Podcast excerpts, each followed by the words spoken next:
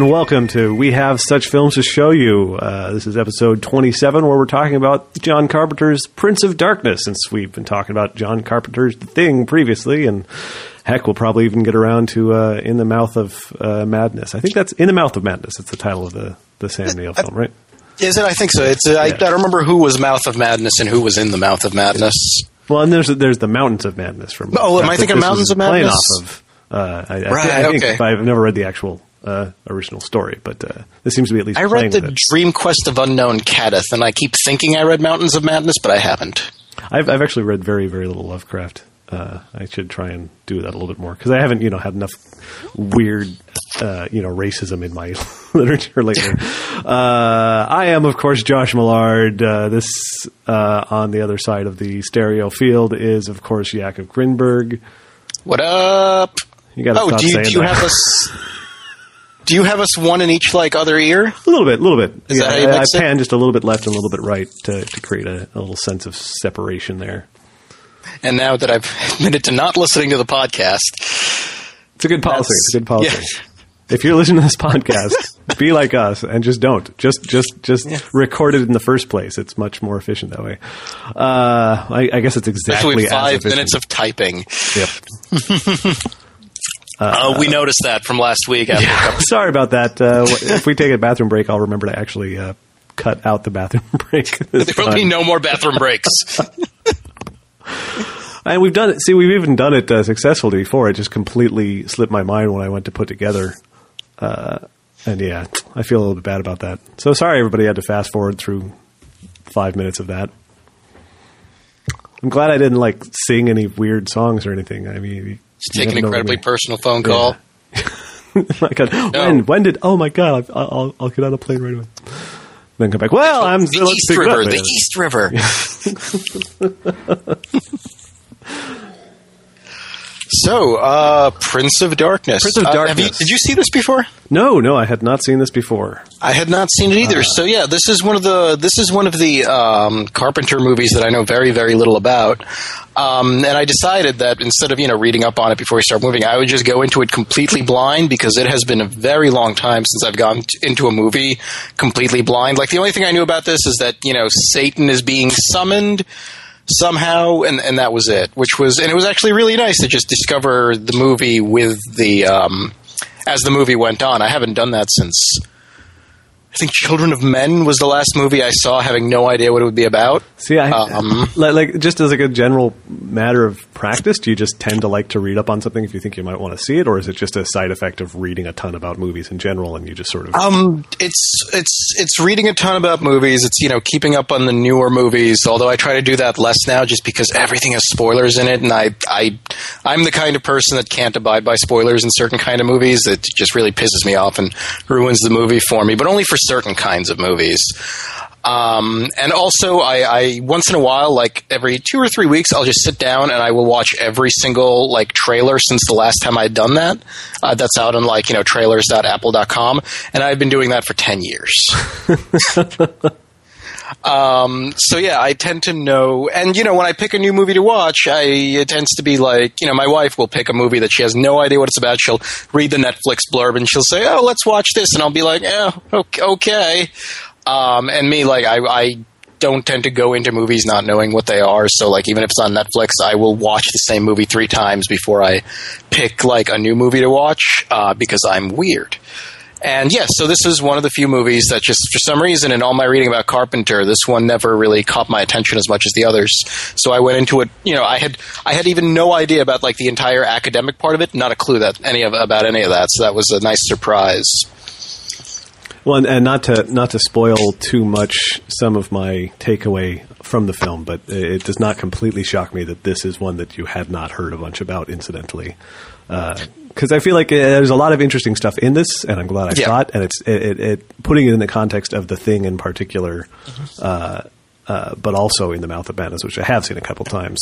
Uh, it, it's an interesting film, but it's it's not nearly as satisfyingly, you know, like cohesive of a film to me than like the thing was. Like I feel like the thing did a really good job of doing what it was doing.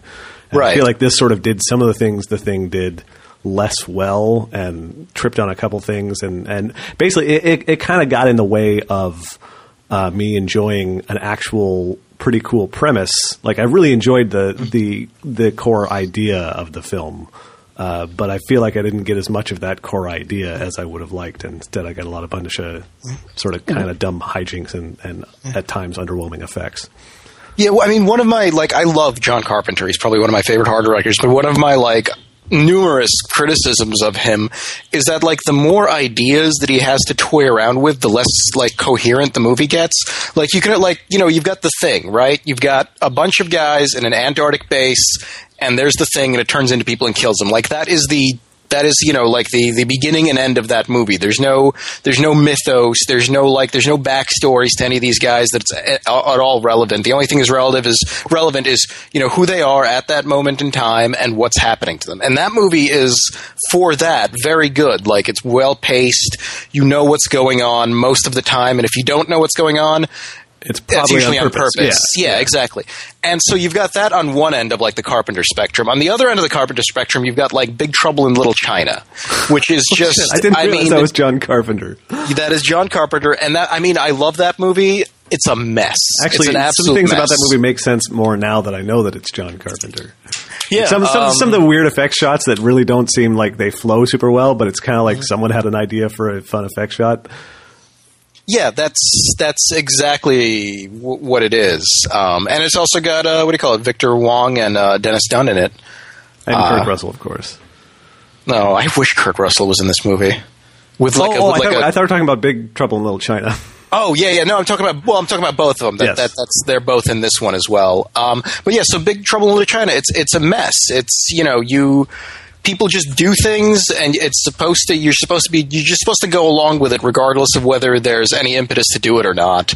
Um, and there's all of this like free floating mythology and like all these different things, none of which is really explained, which is, you know, for Carpenter, that's both one of his strengths in that he keeps you like alienated and keeps you distant to keep you scared of what's going on. And on the other hand, it's like, wait, what's going on? Because now, you know, it's not for the, for the purposes of suspense. I'm just fucking lost. yep, So, yeah, and this movie sort of falls in between there. yep. And we'll get into that because, by gosh, that's what we do on this podcast, I guess. I'm saying that like I'm going to segue, but first, but I don't actually have a but first. I don't remember. I, there was something in the back of my head, but I can't remember what now. So it's just like it's just like the vestigial flapping around of my uh, uh, podcast Tails. Yes. Yeah, I don't even I don't even know, I don't even know where to go with saying that I don't know where to go. So, Prince of Darkness, yes. Uh, So do you do you think y- you know what I I thought is um this this takes place in Neil University, which is and it's supposed to take place in it's Los Angeles, right? Or just somewhere like Los Angeles. Oh, it's Long Beach. Where's Long Beach? Is that part of Los Angeles? I, I don't know California very well. Yeah, me neither. California, Um, good enough. Yeah, yes, uh, yeah, smoggy California. Um, so in like urban smoggy California. Uh, but yeah, so it takes place at Neil University, which is a reference to an actor named Nigel Kneale, who uh, wait, is he an actor or a writer? Um, either way, he was involved with a series of movies starring this guy, uh, starring a character named Alan uh, Bernard Quatermass. It's Bernard Quatermass, right? The Quatermass Experiment and uh, Quatermass in the Pit. I- I it was a series know. of Okay, it was a series of like British horror movies about like unscary, unknown things coming from space and crashing on Earth and having to stop them. It's like it was one of those types of horror movies Okay. from um, the fifties, uh, and so that's also uh, Carpenter wrote this movie, but he's credited as I think Alan Quatermass. I kind of wondered about that. this. Yeah, Yeah. So that's just a pen name for him. Um, not sure why he specifically. Well, now we now we can't blame someone other than John Carpenter then. Oh yeah, yeah, absolutely not.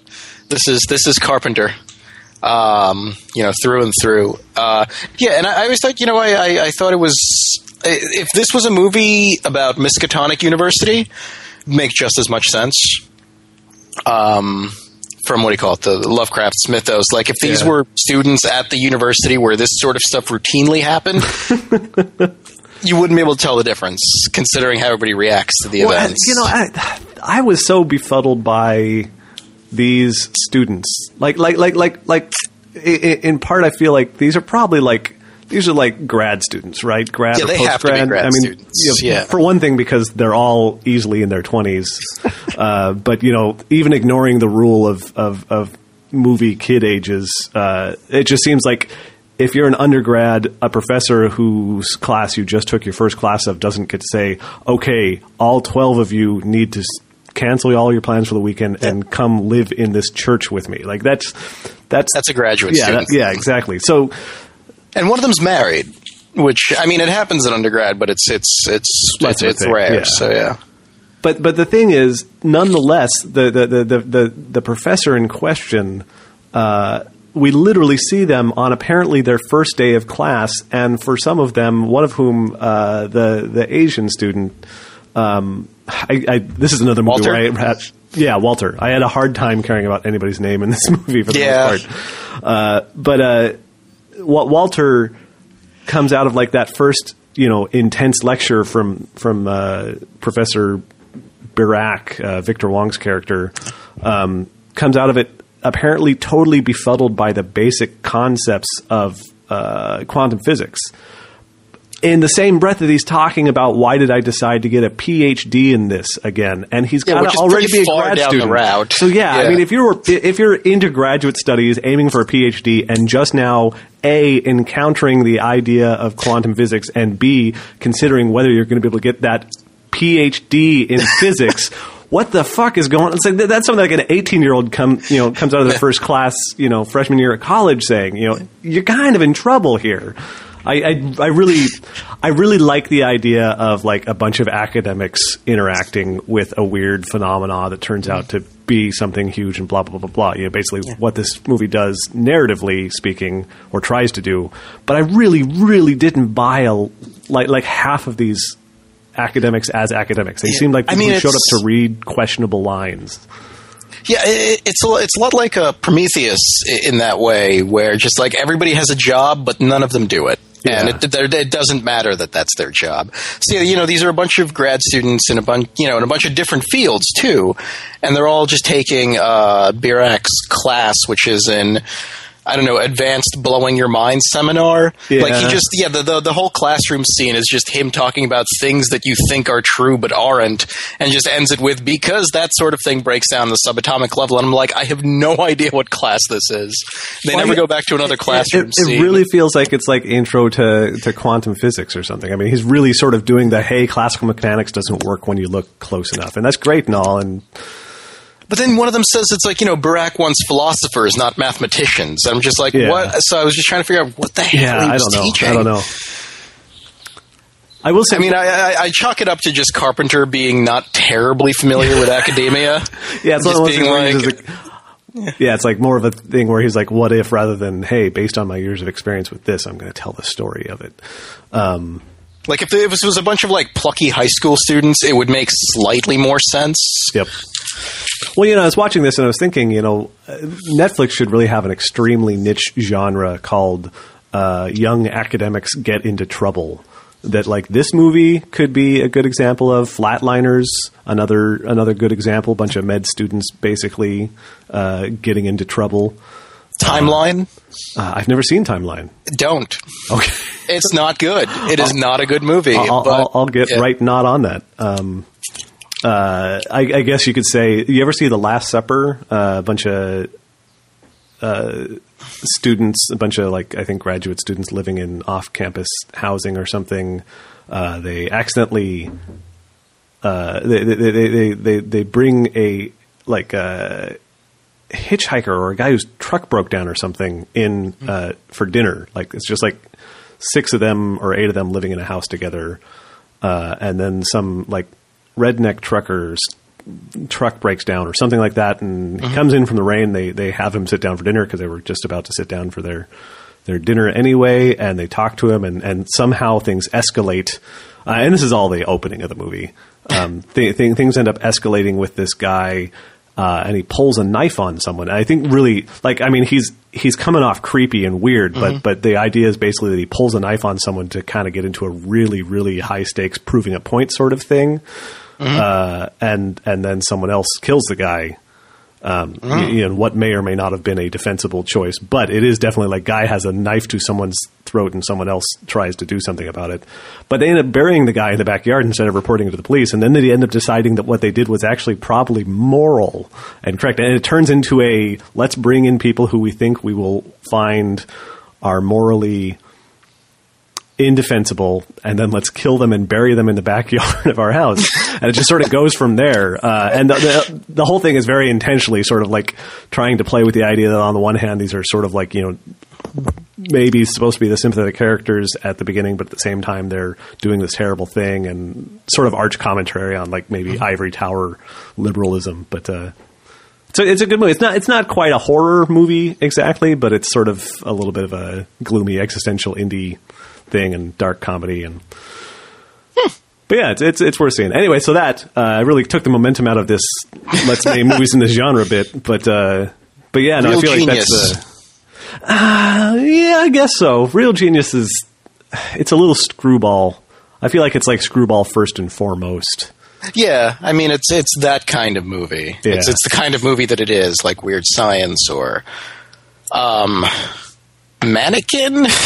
I'm just trying to figure. Uh, anyway, what movie are we doing? Uh, Prince, of, Darkness. um, where the hell were we? Uh, we, Um, we, oh, we were talking just about, getting uh, started, is where Yeah, we were. Birack's we were talking, yeah. class that didn't make any sense. Um, academics getting into trouble, and they have access to a lot of equipment. Oh, yeah. considering there was like eight or nine of them at most. There was like there was there was the five people from, or the five or six people from Birack's class, Barack, some other professor, and his two or three guys. Yeah. Or, uh, and yeah. So yeah, it was maybe like, it was less than a dozen people in total, and, you know, like millions of dollars in like hardware. Yep. From uh, like 80s hardware too. You know, it's nice and bulky and, and everything's white. And we got to see some nice uh, computer screen stuff being typed on it. You know, bringing that Yeah. from. Everybody uses the same text editor, regardless of whether they're typing in differential equations or translating a book. and there's no information or, or UI on the text editor. It's just text, just Yeah. scrolling by as you type. Center justified, Yep. middle of the screen. But hey, what do you do? Yeah. At least there were no long, lingering close-ups on you know Atari graphics, uh, cell assimilation, assimilation uh, simulations. So That's true. And uh, I mean, there was um, one big effect, which was the the the the, the ooze chamber. yeah, Um, and that you know that that was pretty good. Whatever you know, most of the time the, effect, the that effect was in focus. This isn't. This wasn't really a effects heavy movie. Um, towards the end, uh, like toward like the very end, like the last ten minutes, um, it gets a little heavier. But mostly, it's it's just um, ambiance and and and you know people sneaking up behind people and being very quiet. yeah. Uh, but um, yeah, no, the effects that they did have were good. I, I when you know when you see the big glowing swirling chamber of green evil, that's you know it's it, it looks like what it's supposed to be, and it's you know the um, the. The, the the sets were, were nice, like the sets that you know where you're meant to pay attention to. Like it's the it's like the the centerpiece, the altarpiece. Would it be like an altarpiece? in in just this big altar with like lit candles and all this Christian iconography, and right in the middle of it is this of like yeah, tons of crucifixes, and you know, right in the middle is this like swirling green chamber, and then they also get all of the, the uh, computer equipment in there, so that that actually turns into a really nice set. Yeah. Um, I very much enjoyed like all of the scenes that took place down there. Yeah, no, the, that that that was a that was a nice set. Uh, the, the the use of sort of like uh, what's going on over on your like there's all this clacking. Um, uh, the uh, ah, what the hell is I going to say? Uh, the, The use of the set. the, the, the, the use of sort of like a churchy e- environment to, to give an excuse for big loft ceilings. Uh, Yeah. You know, the, you got to say that for a, a church. It, it makes a pretty decent, uh, imposing set in a film.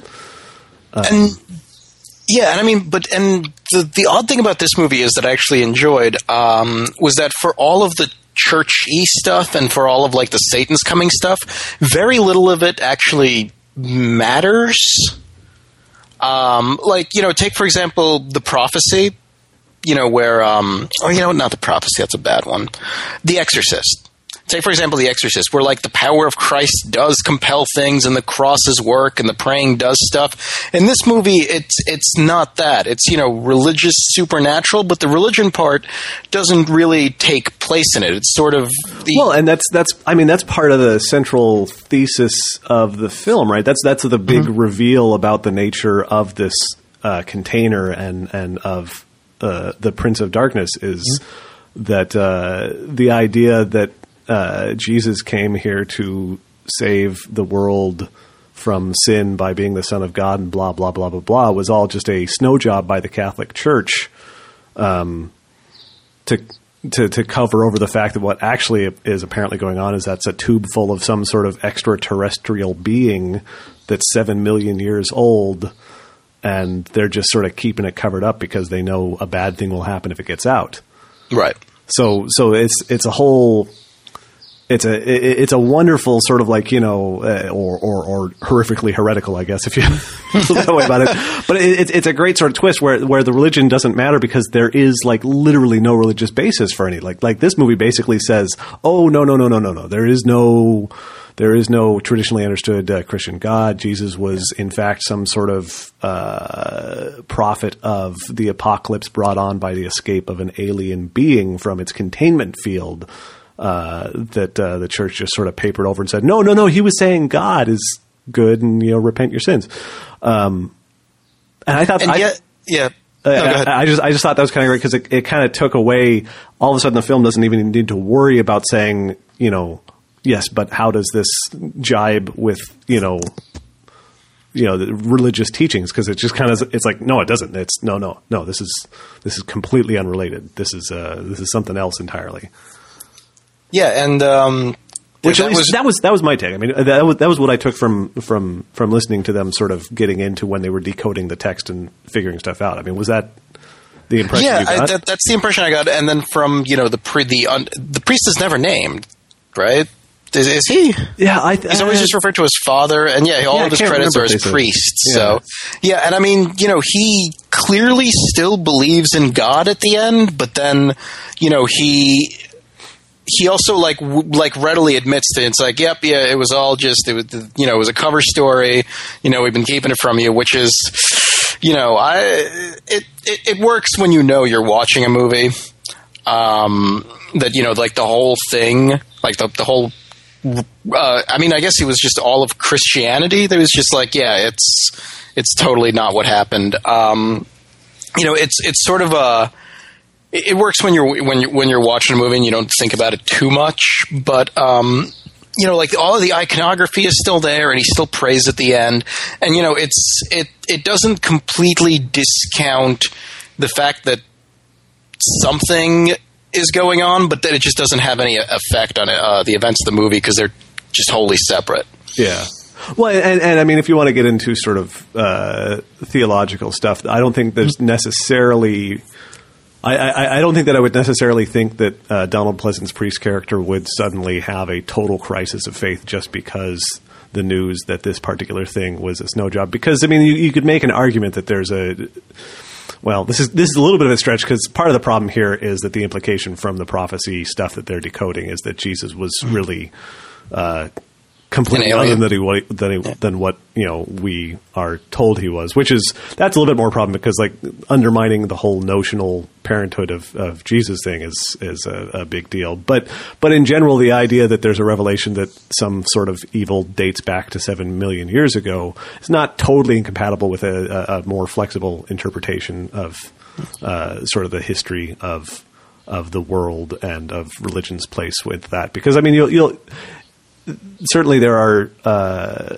plenty of people who per, you, know, you know stick to a no no really the Earth is six thousand years old sort of thing, but there's lots and lots like I, I would say presumably a whole lot more uh, Christians in the world at this point who you know basically feel like okay yes we can accept that there's a level of metaphor in some of the storytelling in the Bible and that the world is actually you know however many you know billions of years old, but that the the story of the you know creation of man is still you know figuratively true and you know represents what what God had meant for us and whatnot.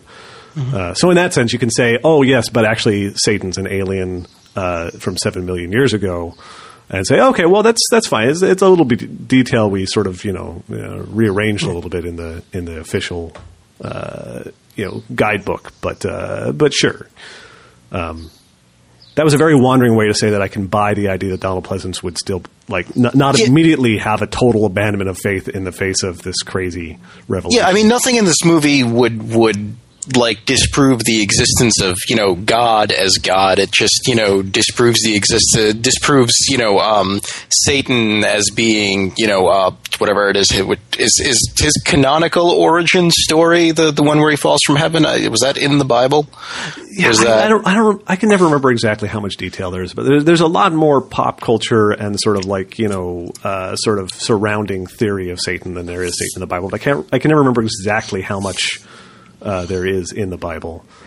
Um, but one of the things, I, I guess one of the things I like about this is I, I like even the fact that you can pretty easily take the stuff going in here and just sort of with a, uh, a little bit of stretch tie it into biblical prophecy stuff and say, hey, oh, maybe maybe this is actually just you know a clear description of the same thing they are describing. If you want to Yep. you know believe that there's a basis for that, uh, like like Lucifer. Let's talk about Satan, Lucifer, the light bringer. Uh, this all starts after a supernova where light from very very right. far away in the in the galaxy uh, reaches us uh, for the first time, and that's when this uh, cylinder spins up, right? So so maybe the supernova is in a sense that is the light bringer, you know, that's bringing us this light from afar and and activating this this situation. Uh, but even beyond that, the idea that uh, uh, Satan was a fallen angel, um, so he fell from heaven. Heaven is clearly not actually just somewhere several miles above the earth. You know, uh, so you know, arguably speaking, heaven is a dimension in its own right. So the idea of crossing over uh, into darkness to retrieve the father of Satan, as becomes the major antagonistic goal of the bad guys in the film, uh, that could be just uh, completely analogous to how it would work if you were trying to get a hold of God. You know, you know, reaching through to another dimension that is heaven. You know, so all this stuff, I feel like it could sort of like slot right into some of the basic theological framework and still uh, still sort of work. So yeah, I don't know. Those are thoughts I had. I don't. I don't know how to organize them entirely this morning, but those are some thoughts I had about the whole thing. You know, no, that that totally makes sense. That this is just you know, uh, I mean, I've watched every season of Ancient Aliens. Um, there's six of them now. Uh, and and one of the just the ongoing things in there is like, all right, you know, this is the, the these are like the this is what the Bible says, or this is what like this ancient um, what do you call it, ancient uh, creation myth says. It's like, what if it was actually aliens with ray guns and spaceships, and you know, this is what they meant. And this movie is basically just uh, you know, goes uh, along the same lines of logic. It's like, you know, all right, so Satan was here and he was terrible. What if it was aliens? And, you know, that's what we get. We get, you know, some sort of alien uh, fluid that, you know, um, needs a host body to become conscious and can control uh, simple organ. Which was, uh, that was, did, did you notice that? The, the, the um, I found that slightly I don't want to say offensive, but kind of odd. Where he's just like, yeah, you know, they he he can control simple things like insects and homeless people, but you know, Yeah, I, I, I don't. That that seemed really problematic. The whole the whole homeless people as menacing, you know, manifestation of Satan's power thing. Like, I, I, I was of uh, mixed feelings, but mostly it just felt like something where like really. th- This does feel like uh, something of, I guess, maybe you know the '80s.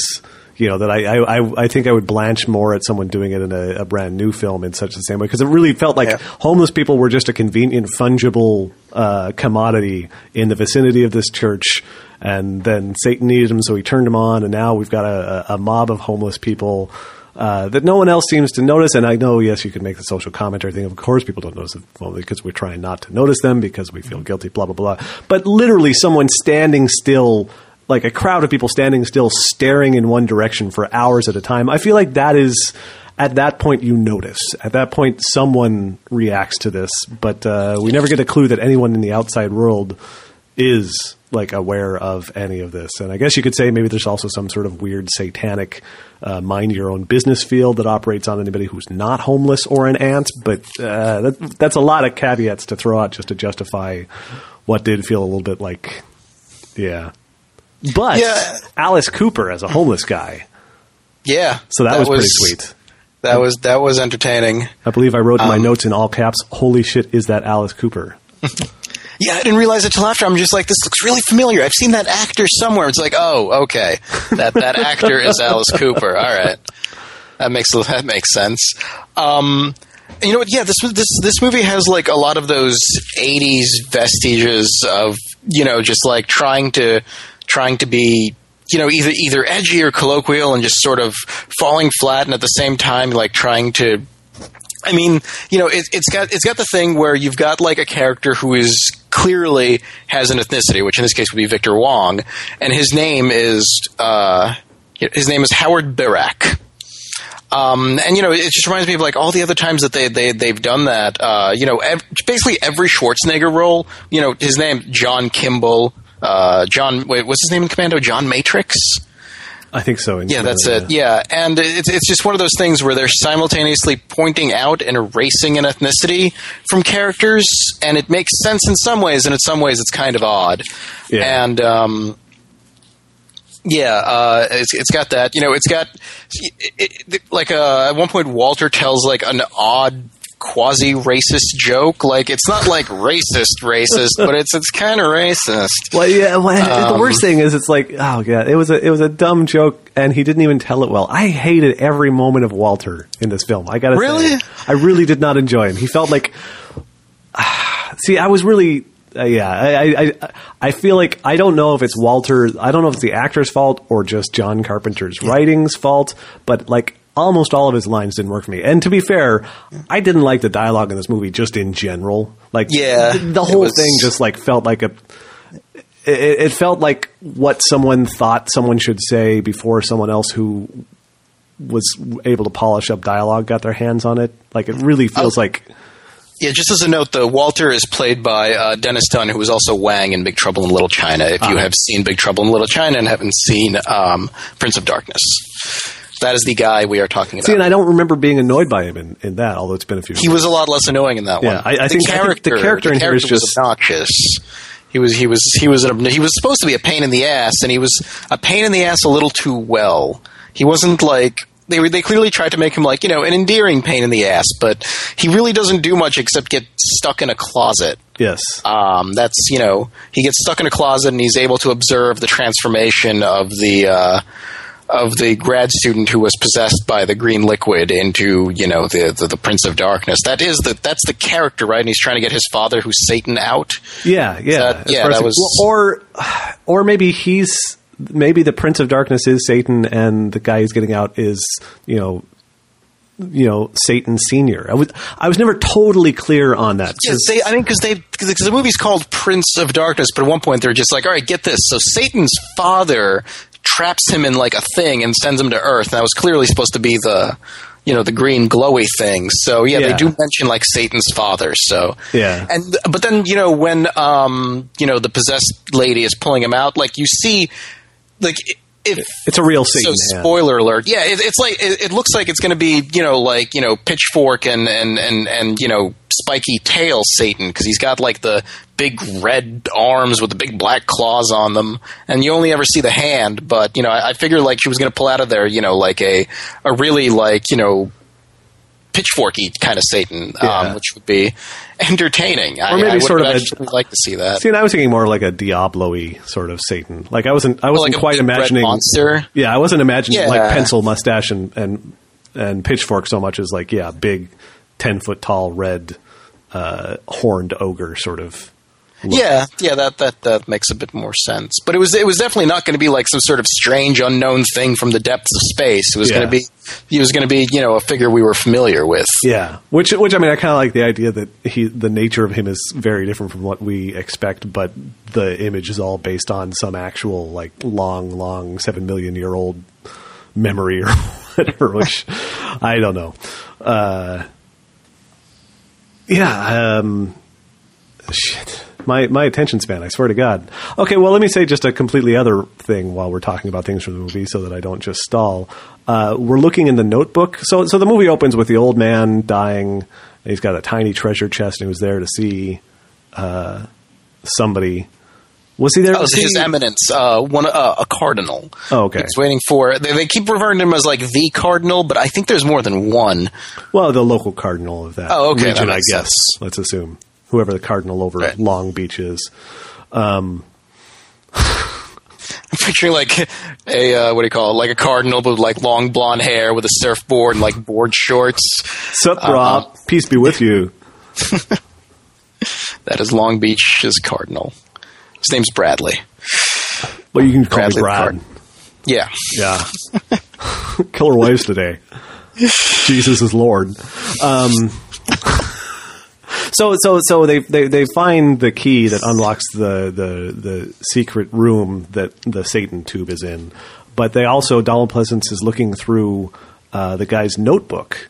And there's some, some handwritten notes, and there's a reference to the Brotherhood of Sleep that turns out to be the order that's basically in charge of this uh, cylinder, and that this old guy was, I guess, And who do maybe- not report to the Vatican. Yes, secret. Yeah, they're they're a a, a cell, a, a separate cell. Um, but it's got the Brotherhood of Sleep, so they mind this cylinder, and there's a line in there that says "the sleeper awakens." So my Oh, yeah, theory yeah. is this movie is a Dune prequel about the eventual evolution of the Orange Catholic Bible. That that makes very much sense. And uh, yeah, this is um, what do you call it? At- I guess at some point the Bene Gesserit just take over Yep. the order. Yeah. So yeah, so so there you go. Um, that's the answer to everything. And and in fact, okay, the the red haired girl who seems like uh, a problem at the very end.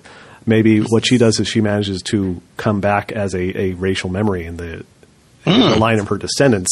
Like she's got a kid we don't know about, and so she's she's like the original Reverend Mother uh, and she appears in every uh, racial memory going forward. And that's where the transmission comes from. The transmission is actually made later on by Bene Gesserit's trying to deal with this particular situation, sending it back in time, uh, like ten thousand years from the future. That's probably. I think. I think we figured it all out.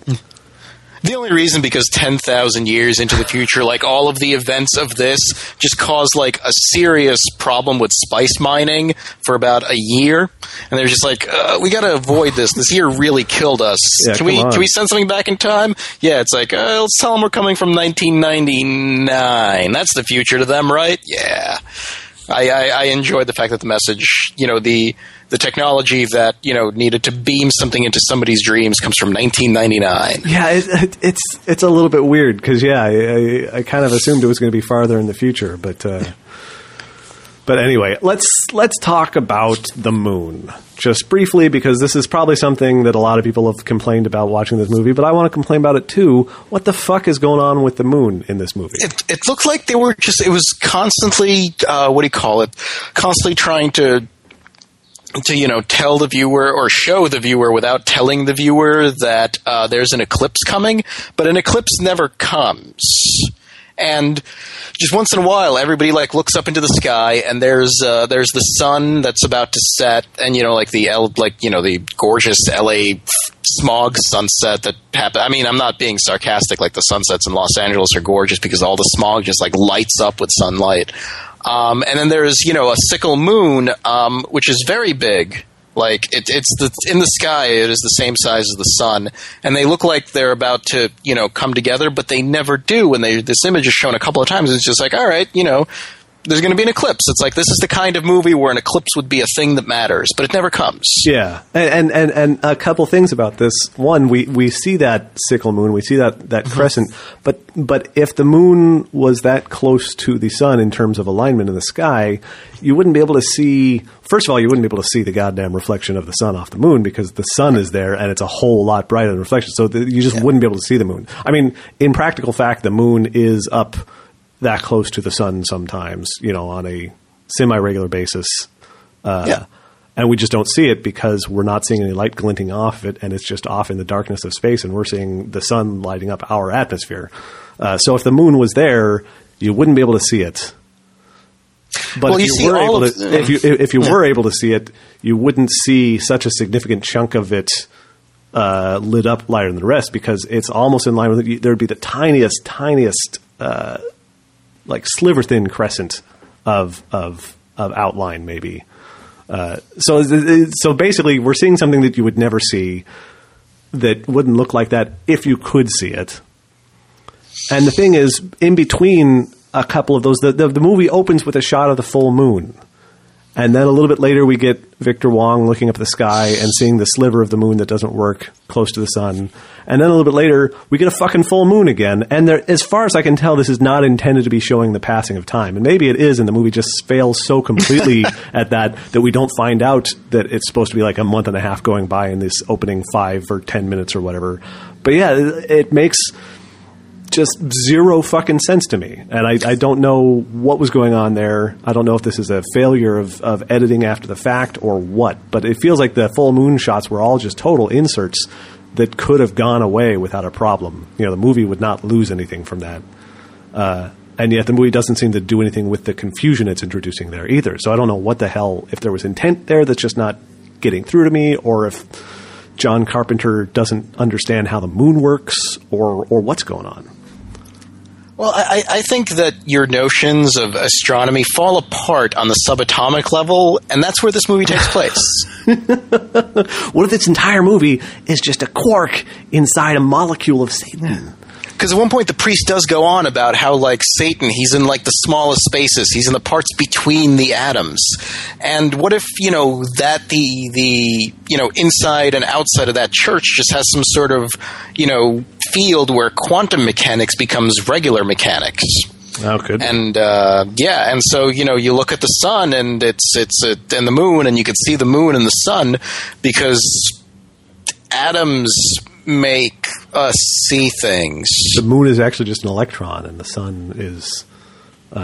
Yeah, we're in one of those like Niels Bohr models of the atom, but it's planets instead of atoms. Yeah. This is just uh, uh, you know the uh, what do you call it? The the solar system is just a really dense uh, atom of uh, I don't know what has. No, you can't. I, I don't think you can have electrons like that in an atom. I, I think there's supposed to be a number of them. Anyway, uh, that's where this movie takes place. Right. Okay. I'm glad we got that sorted out. Um, there, there was a thing in this. Uh, the opening of this film does vignettes interrupted by black screen uh, credits, Yeah, uh, which I thought, as far as a way of trying to set things up and, and sort of set a slightly fractured, weird mood, worked perfectly well. But it, it struck me as interesting because that is how the 2011 uh, Thing remake uh, closed out and did the bridging stuff into uh, the story from Carpenter's The Thing. that's true. Um, and I don't remember that from Carpenter's film at all. But No. Might be, might, might be forgetting. But anyway, I, it just struck me as, as, as wondering if whoever made the 2011 film was like thinking of, oh, but remember that thing they did in Prince of Darkness? I really like that, and threw it in as an intentional structural homage to Carpenter. If it just they happened to do the same thing. Yeah. I mean, it's a it's a it's a good way to indicate to people that they're still watching the prologue. So Yeah. it's yeah, it's it's a good way to just like sort of block the prologue off from like the actual beginning of the movie without it being you know obviously some sort of like device. Which is um, actually I just watched uh, the Talented Mr. Ripley. Uh, a little while ago, which is really, really good. Like, especially if you like Hitchcock movies, it's a really I, wonderful. I should movie. rewatch it again. I saw it about the time when it went out, uh, but I haven't seen it since. Yeah, it's uh, it's I very much enjoyed it, and um, yeah, the opening credits to that thing are like. 25 minutes long. Because you know you're just watching the movie you're watching the movie you're watching the movie and then there's like another three names and then you're watching it and you're watching it and then like you know a couple minutes later another name or two. So i'm glad this one was paced better than that. Um, also i like the fact that you know like the uh, ostensibly like the main like character would be i mean it would be brian marsh right? The captain mustache? Yeah, Jesus. so he spends the prologue just stalking a girl.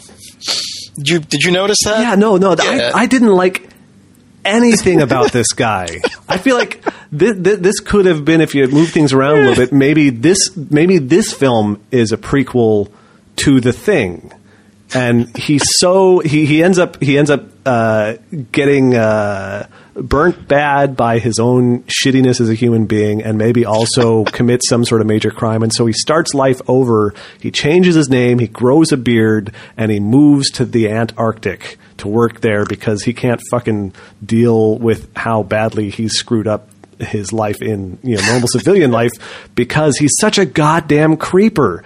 Everything about the guy is awful, and he's clearly supposed to be our leading man. Like he's really he's supposed to be the guy that we're like, oh yeah, and he's like he, he he's a sexist. He makes a joke about, hey, I'm a confirmed sexist and proud of it when he's finally getting the redhead to talk to him. And then she calls him out, and he's just like, "Hey, I was just joking," and and you know that the part he's joking about is the fact that he's proud of it.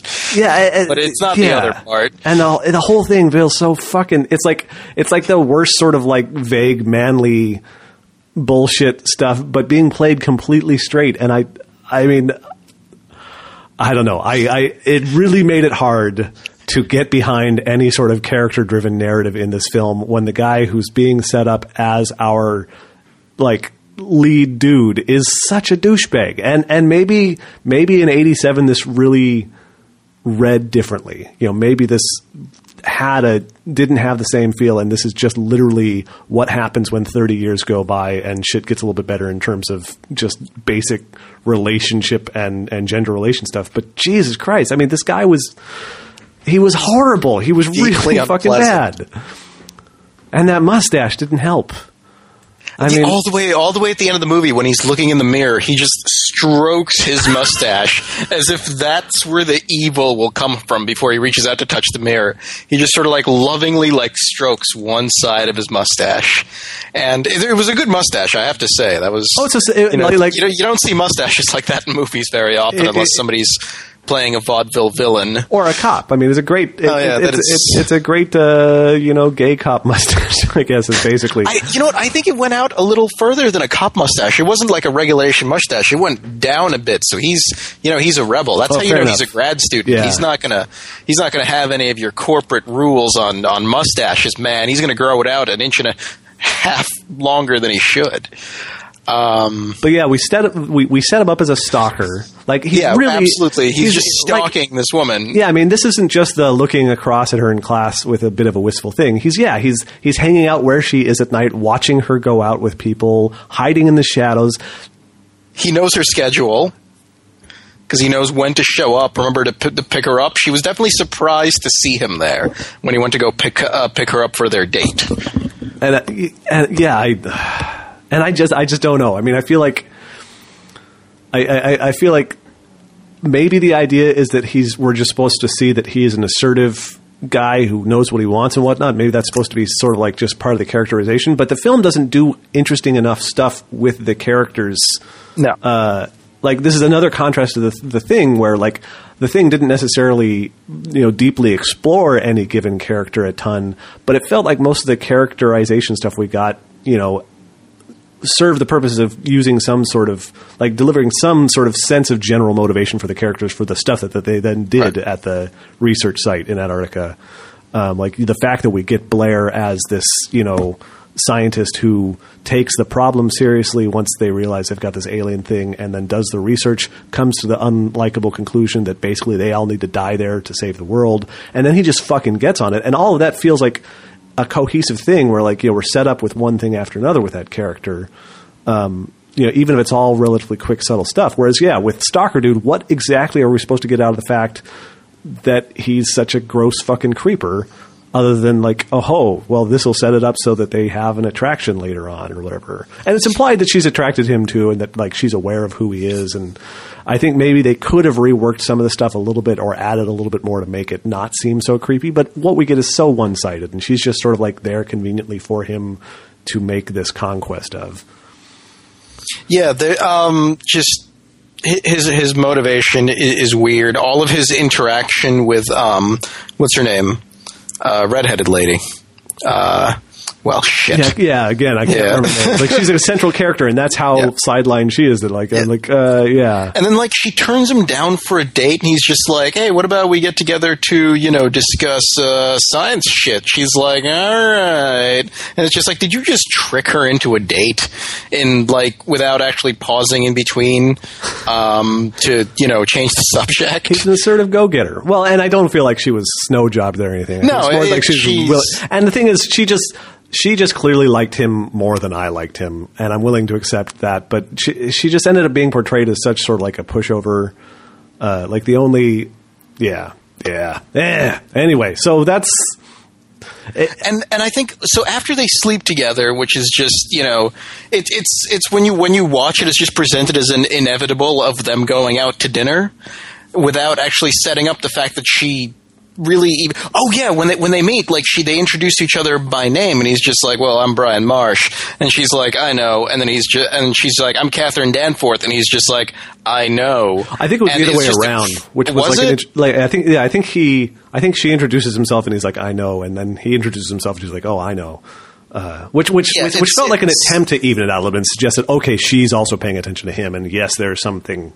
Even though it never it shows him doing nothing but ignoring him for most of the beginning of the movie. Yep. Like she does not pay any attention to him until they're like he like they're in class and he's just staring at her and she does not notice.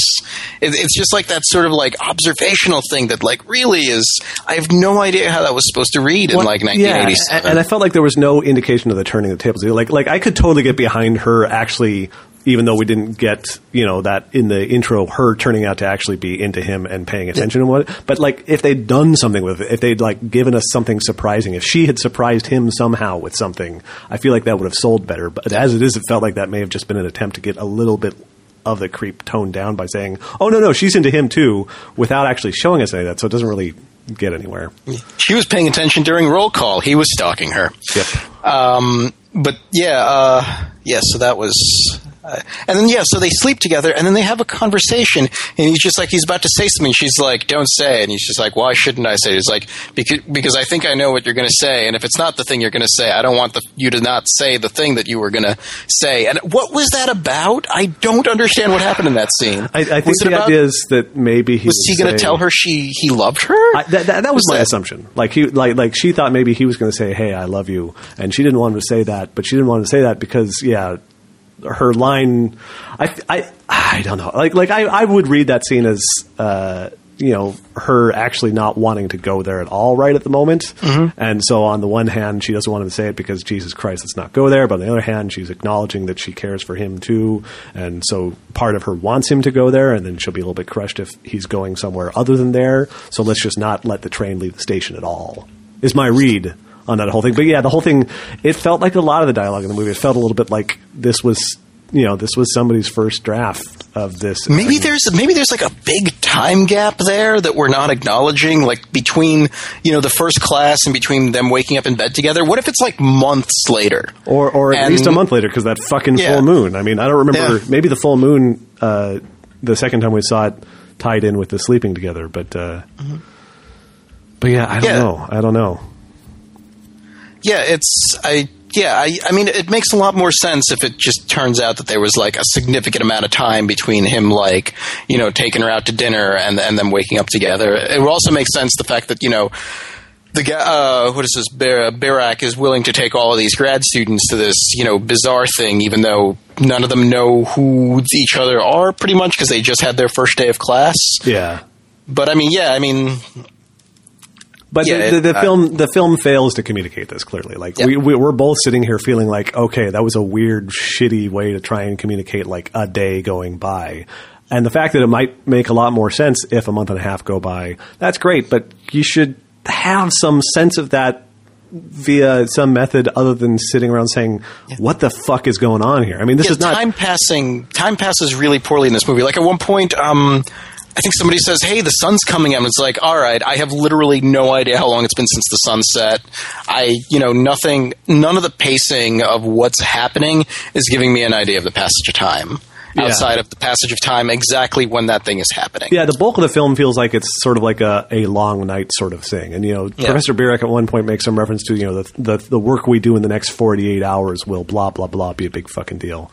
You know, so it feels like basically once we really get going, night falls, the sun comes back up, and we've got basically all of that day, like 24 hours or so, that that's supposed to take place which works fine because the idea that people have been up late and want to get some sleep, uh, that all tracks reasonably well. It's just so confusing before we get there that, yeah, at that point it's kind of hard not to be like, well, I don't know what the fuck is going on. Um, there was a line. Uh, one of the dudes had a line where they're meeting out in the parking lot before he is deciding to leave. I can't remember his name, but he says, "I hate to tell you guys, but this is real bullshit." Which reminded me of uh, uh, Childs and talking about this really Ah. bullshit in, in the thing. Um, but there was a lot of uh, there was a lot of stuff. Actually, I think that line was earlier. That was before the parking lot, but it doesn't matter. I I think it was enough. Like, oh, later the guy has a line in the parking lot where he's like, "Ah, this priest is a real case. He's Looney Tunes. This is this is dumb. This is caca." And then Yeah, whispers was- caca again under his breath, which I really kind of liked, but not because it was a particularly good line. I was just like taking what I could get at that point with the dialogue. Yeah, that's the uh, that's uh, that was the disco guy in the in the in the leisure suit and the uh, what's that guy's name from Strapping Young Lad? I don't know, strapping young lad. Oh well, he's got the hair, the the the you know nothing in the front, party in the back hair. Mullet. No, there was nothing in Not the a- front. It Oh, was- oh. It was like the it, it's the mullet. the aging hippie long hair okay, where you're bald, but it's still Yeah, I guess he did have a pretty high, uh, pretty high uh, brow line there, huh? Yeah. Um, I wanted to he- say the, the the weird locking mechanism on on the Satan tube. It's like Le Marchand cylinder. Yeah, Yeah, yeah. yeah. It, yeah.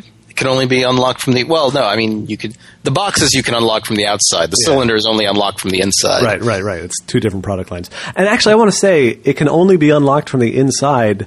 Why not just make it so it can't be unlocked? You're trying to contain this alien killer dimensional force thing. Mm-hmm. You build this super elaborate container to keep it in. I can understand why you would want to not have an unlocking mechanism on the outside so someone can't stumble upon it and open it. But why would you want one on the inside either? Why not just make it so it can't be unlocked and just keep Satan in there forever, maybe. That seems like a real questionable move by these uh, these whoever's. You know where I work, we've got a door to the like. There's a door to the outside, and you walk in. You walk up the stairs, and there's a door to like our office.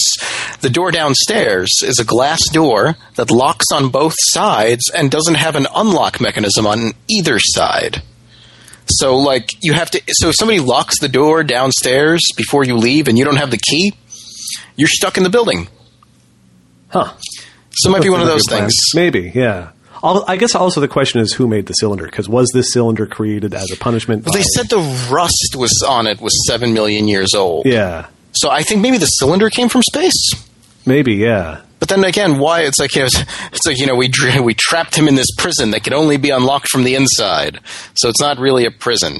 Yeah, it, it- it's well. It, the, I guess the question is maybe the cylinder was created by uh, Satan's father, who then sent Satan to Earth. But see, I don't know if that makes sense either, because it could be sent Satan to Earth in the cylinder with the idea that when the activation moment came, the supernova light would, uh, whatever you know.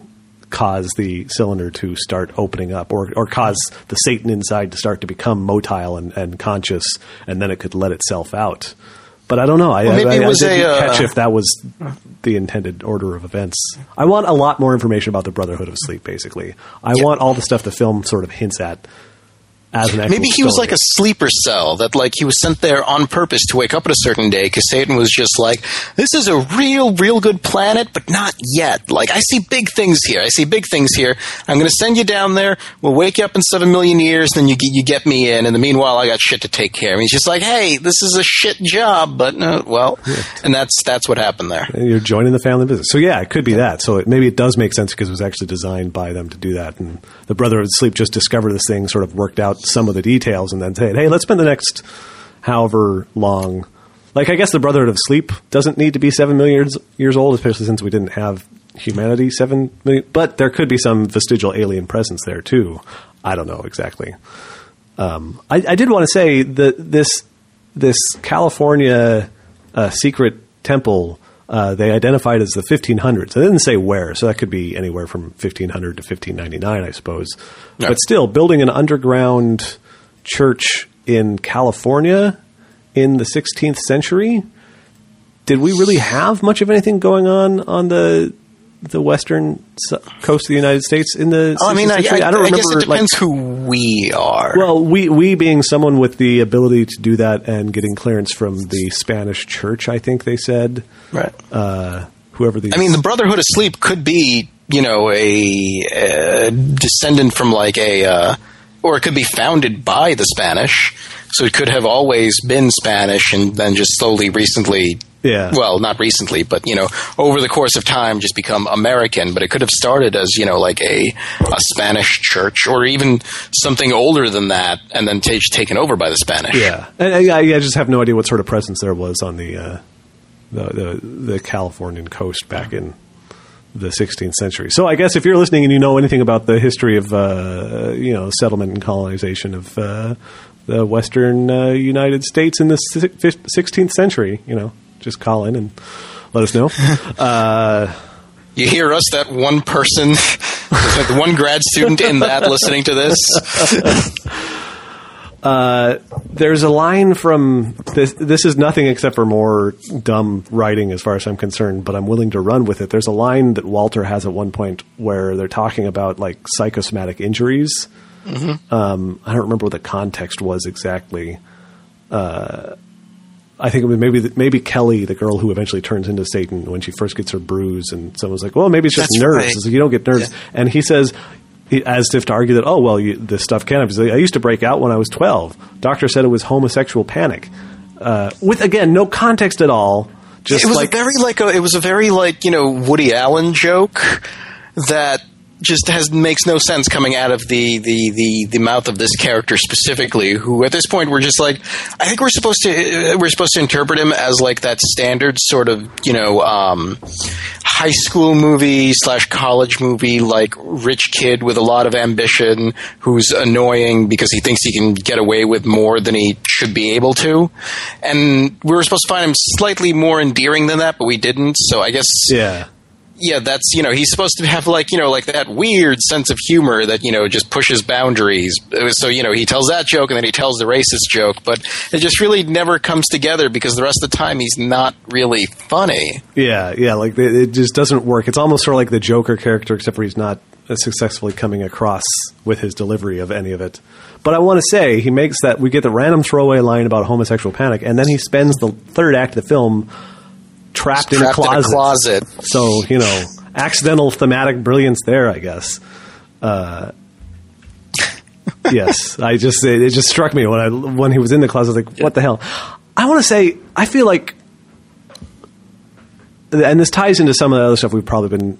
Uh, we've been talking about as far as like you know weird pacing and passage of time and whatnot and some of the dialogue, but I feel like I feel like there's key bits of dialogue just plain missing and I, I don't know if that's because just editing had to take some stuff out, or if uh, Carpenter was going for more of a like fractured and implied, you know, sort of picture of the discussion. But Walter's trapped in the closet, and not once do we hear Walter delivering some really, really key information about what he's seeing with the zombie ladies and the Yeah, yeah, Transformers saying. He, he just says she's like she's still transforming or you know Yeah, she's, she's- different now. yeah, she's- so there's like a whole bunch of missing dialogue of what he's been reporting previously that we don't know either. Yeah, and it, it makes it, it makes enough sense interpreting what we should think would happen that when he says that we can sort of from there say, oh, okay, so he must have told them earlier. But why on earth? You know, we get in plenty of shots of him like being annoying in that closet. Why not have him do some useful like you know continuity of of, of the situation? You know, while he's being featured in this closet. Yeah, and I mean, he did. It's just like it, it, if you got a movie and you- you're keeping, like you as the director or the writer or whatever, you're keeping something from the people who are viewing and the characters.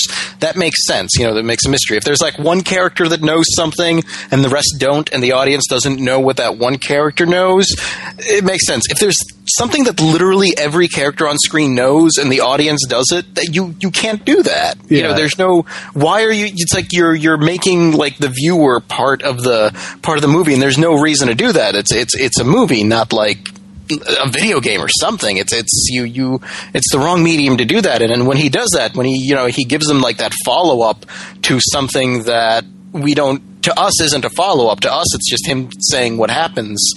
And you know, and then he mentions that you know he, uh, you know, she, the the tra- she's transforming different, and we uh, between this and that we we got like every time that he looks in the in, into the window of the closet to like observe what's happening to Kelly, you know, we get like a visual idea of what's going on, but we don't get any of his descriptions. And at one point, he says that her skeletal structure is changing, and like at that point, you you got to start thinking that he might actually have you know a better idea of what's going on than we would just by looking at it, and so we have we lose all that information um, which is annoying as hell. Um, especially when what we're watching is it's like, all right, well now like the liquid's draining into her eyes and mouth, and now she looks pregnant, and now she's not pregnant anymore, but she's covered in boils, and now the boils have turned into sores, and now she's telekinetic. Yeah, and she had some shifting around of her abdomen at one point there too, which maybe Oh, yeah, that was yeah. supposed to be the skeletal structure reference, but I don't feel like the skeletal structure thing paid off at all No. in any visual we got. So yeah, yeah. I mean, it, it, it, it's it's interesting because it's like sort of it's a collection of different effects shots that you know I, I can. I can dig each of them. Like, it's like, oh, okay, that's a pretty good skin treatment. Oh, okay, that whole shifting abdomen thing is nice and creepy. Blah blah blah blah blah. But uh, but strung together, it, yeah, it's a sort of unsatisfying series of transformations framed in like weird lack of character reactions to it that we get to experience at least.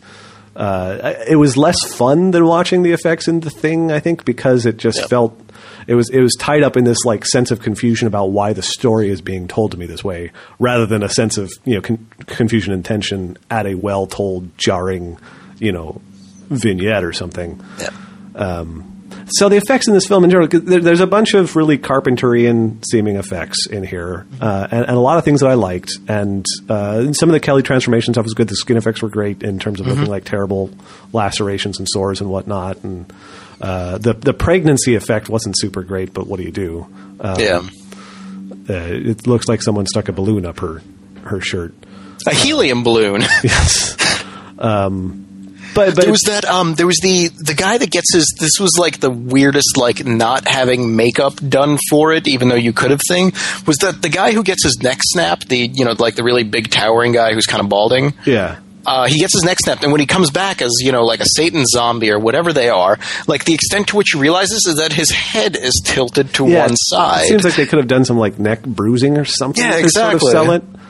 Instead, it more, looked more like yeah. Okay, just uh, just get in here, Ted. just just lean your head. Yeah, no, too far, too far. A little. There we go. Perfect. Now walk just like that. And it's like okay. It just looks like he's got like a crick in his neck, and he's just like I can't really move it right now. and we talked about the the green goo in the cylinder Mm-hmm. itself, which looked pretty great. It was a nice sort of swirly. It's the Matrix in a jar sort of thing. But uh, we get the water dripping up, which. Uh, That was pretty cool. I like Yeah, that. I, I always like a water dripping effect, and the idea that there was this pool of stuff on the ceiling was creepy. They didn't really capitalize on that much because, like, they do that and then they come back to it again, and what we get is like a spout of water coming out of it earlier, like when it hits uh, Sally Jesse Raphael as the first sort of uh, taken over person. Um, and Yeah, then- just sort of like it, it's it's like getting hit with a water gun, which doesn't make sense a lot considering what's going on. Like if something like descended out of it, yeah, but Yeah. like an angled shot out of it was, and it was like a different color too. yeah, Like the stuff that, yeah, Well, I, I, and I, I'd been interpreting the stuff as goo, but it turns out it's basically just green water when we actually see it moving around at all. yeah. Um, and then they repeat the same thing. They, the, the some of the zombified people then move the cylinder up to uh, Kelly, the sleeping girl's room, the the girl who turns into Satan. Uh, and then we get the stuff coming up onto the ceiling there, and then coming down, and then it's really flooding down into her eye and mouth holes, which was kind of a cool shot, but it also just it, it, it was a cool idea for a shot, and it came off fine, but it felt a little bit much like, uh, hey, you made a mask of someone's face and then stuck some water vents inside it. Uh, It, it, it sort of reminded me of just like the opposite of what Carpenter did with um oh what was the name of the bad guy in Big Trouble in Little China? Lo Pan like when you first meet him and you know he's like about to zap Jack Burton and you know like the, the the laser things come out of his eyes and then it comes out of his mouth which is just really an unexpected place for lasers to come out of. And this was just sort of the opposite where it's like all right it would make sense that it would be going into the mouth but it's also going into the eyes and that's that's like extra scary. Yeah. um Um, but yeah, I, I felt like eh, that was okay. Uh, but I really the the, the the the the core spitting into someone else's mouth.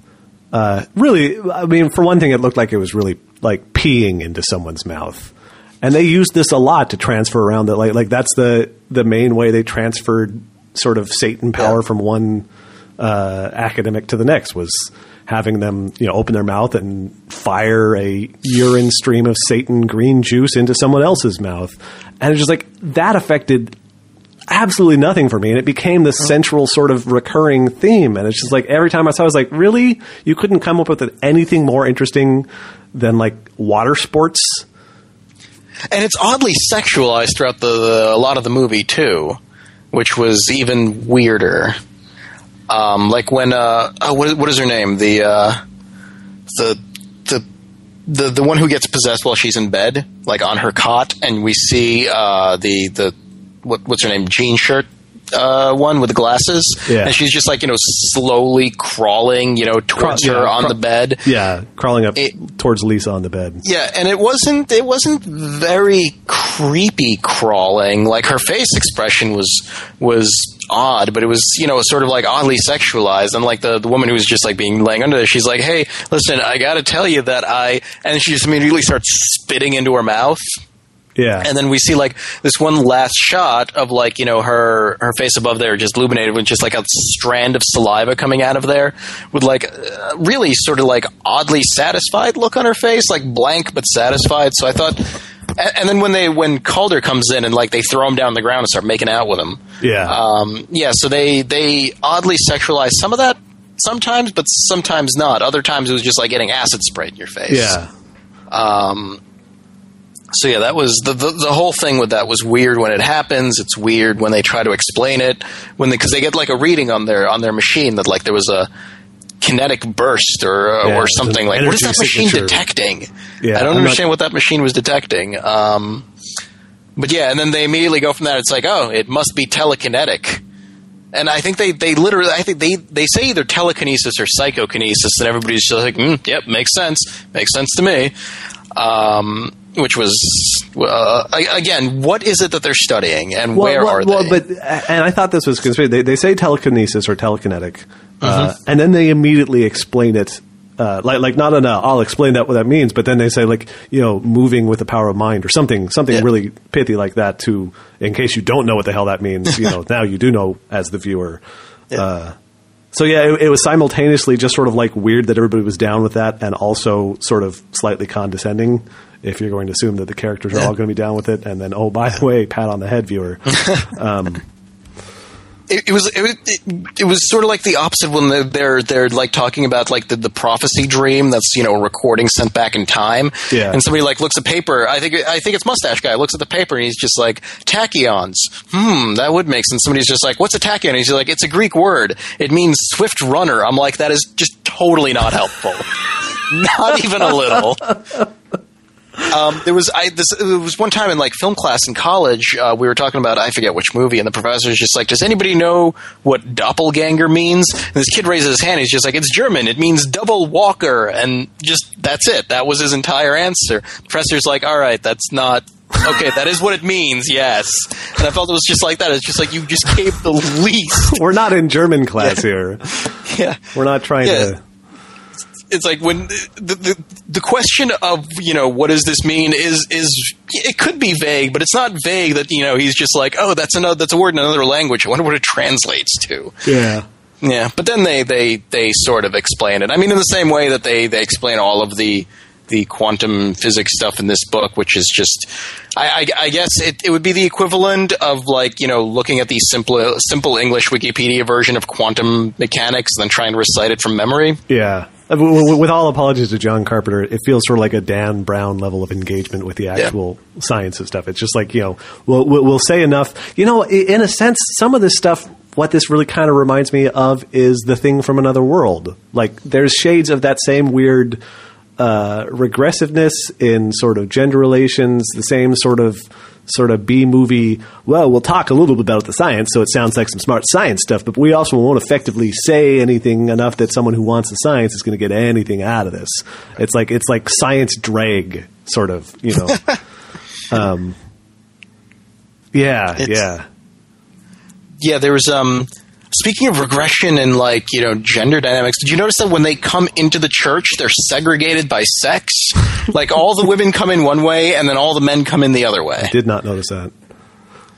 Um, I, I found that that that you know a little odd. And there was, I when um when Kelly's about to enter the uh, in, into the the room um, where she ends up getting possessed and you know ending up in that cot, like she knocks on the door, she's like, "Hello." If you're doing anything there, put your clothes back on because I'm coming in, or it was something like that. And it's just like, is that is that is that just like the immediate assumption that's like, well, all grad students and we're here to work, so clearly people are going to hook up. If if anything, this is the perfect environment. You know, a, a church with you know like an artifact from beyond the moon or whatever. Um, so yeah, that's that's and on those cots too. Those are some. Uh, Yeah, yeah. I want to say uh, something about another thing I don't like about uh, our main character, the blonde dude. Uh, the thing with him playing with playing cards. yeah, It's like the dumbest fucking affectation. And again, nothing is done with this. Like it really feels like this could be be a thing that the actor just came up with. It's like, oh yeah, I like to I like to do some handwork when I'm when I'm acting. So and it's all just the same trick that he can't get right until he does, and then when he does get it right, like he's basically just trying to make a card disappear behind his hand, and it's the same card every time. yeah, it's always the seven of spades. And when it works, he also says something that's supposed to be shocking. And he says it at the same time. He's just like, well, what if, you know, it's a transmission from the future? And then he makes the card disappear. And then there's like a reaction shot of people looking at him like he just, you know, did the big reveal. But neither the reveal nor the card trick were that impressive. And I can't figure out which one they're awed by. I actually I I was not sure if I had missed the trick or or It wasn't an actual blinked. trick. They used a camera cut to to make the trick. Yeah, because he makes he you know he puts it he moves it you know behind his hand, and then we see a shot behind his hand, and there's nothing there. Yeah. so it wasn't even a real card trick. yeah, and, and my my attention was wandering right when that happened, so I didn't even come away knowing which was. And honestly, I just found that I didn't care enough to go back because like, ah, just ugh, yeah. That yeah, it, it didn't work for me. I just it just it intensified my dislike of the dude that we were coming back to this uh, fiddly hand thing with a card again. But I also I, I wanted to come up with a theory for the seven of spades, but I came up with nothing. So I guess the the uh, Would- the seven seals. I Oh yeah, uh, mm, yeah, that does work. Seven spades, seven seals, and and and there was there was worms, and they look like eels. so- Yeah, there you go. Ah, yeah. The seven yeah, I mean, seals. yeah. At the very least, you know, the, the the one thing I did write at some point it was that you know at least this mm, you know close up magic based affectation was better than the one in Hellraiser. Just slightly better, I felt. Yeah, Sl- At the Yeah. very least, he was. It made sense why he was doing it because he was practicing a card trick he couldn't do. yeah. It had that over the other guy who just kept doing magic tricks for no reason. That's you know, fair. this, this That's guy just has bad priorities. This this this this guy was slightly better than the guy from Hellraiser Five in that respect. Who now Five, plays? six? Um, uh, who cares? Six? I think it was six. It was Deader, right? No, it wasn't Deader. It was the one before that. It was. uh Cop Knights, I think is Yeah, the one. it's Cop- called. yeah, Hellraiser, Cop- Cop Knights. It was Hellseeker. Yeah, It was Hellseeker. Was it Hellseeker that has? uh Yeah, Dean Winters, because he's uh he's also on Brooklyn Nine Nine now. Oh, excellent. As uh he's the Vulture. He's the special crimes unit guy who keeps stealing everybody else's case, and everybody hates him. I gotta watch that show sometime. Gotta- really good. Gotta get on it. I very much. I enjoyed the whole season. Um, Let's talk about that show instead. I'm just to tell you what I think of it, and you're just to agree with me and keep saying I want to watch that show. Sounds like a really good plan. a good, good, solid. We should. Uh, we should maybe talk about some things we liked about this movie. Well, yeah, and I feel I feel like I, I, I feel like we're, we're coming down super hard on it is what it sounds like but really yeah. there's a lot of details in how stuff was handled that i didn't like despite yeah. me mostly basically liking i really liked the premise i liked a lot of the ideas i liked some of the effects um, i really I, I, think i just really had a hard time with so much of the dialogue uh, that it, it was, really is getting in the way of me being able to, you know, unqualifiedly praise other things about the film that I actually did enjoy. I mean, it was a fun Carpenter film to watch. You know, it, it's it's a little odd because I had just like right before sitting down to watch this, my wife and I watched um, the Odd Thomas movie. It was based on like a series of books Dean Koontz has about this guy that could see some sort of reaper ghosty things and he can interact with ghosts and he solves mysteries or whatever. And they made a movie out of it starring the guy that played Chekov on the new um, in the new Star Trek version and uh, also uh, was Willem Dafoe who loves money I assume. Um, dude, the guy is in a lot of movies of not like he's clearly taking movie roles that are not meant to further his acting career and just you know is just like fuck it yeah I'll do that. I think he may like, may like he may also just like acting. I mean Walken's the That's, same way. Walken's been in a bunch of pretty questionable stuff and and according to him he just you know acting is what he does. movie? They have at least once, uh, and it was terrible. And like not their fault, but they were both in a New Tokyo Hotel, New Rose Hotel. I can't oh, remember. Oh, the, the William Gibson yeah. like adaptation that was yeah. Oh, they were both cheese. Yeah, they were both in it, and you don't remember because it was such a terrible, forgettable piece of shit of a movie. It was like they they only had like fifty minutes of movie that they stretched over ninety minutes, and even the fifty minutes they had were just really sort of dull as shit. Like it, it, it, it, aimed for like sort of cyber noir and just ended up with just like nothing fucking happens and you don't like anybody, you know. It's like, and then let's spend the last twenty minutes of the film showing flashback footage from earlier in the film to fill space and insult the hell out of anybody who was watching it and paying it all attention because it's like it's a mystery. But oh, what? Oh, now I see what the character movie is. Yeah, I watched it the first time. I was here. That's what a fucking oh god. I really didn't like that movie. In, in case this is unambiguous at this point, and I was so heartbroken because like, hey, William Gibson, I, I, I like uh, he, he writes some good stories when they aren't X Files scripts. Uh, and I love Christopher Walken. I really like Willem Dafoe. This is going to be fucking amazing. And then it was just. Uh, so let me say, for all the criticisms I have of Prince of, of, Darkness here, so much better than that movie starring two of my like favorite actors. So you know, it's, it, this was this was this was a solid you know movie in many respects.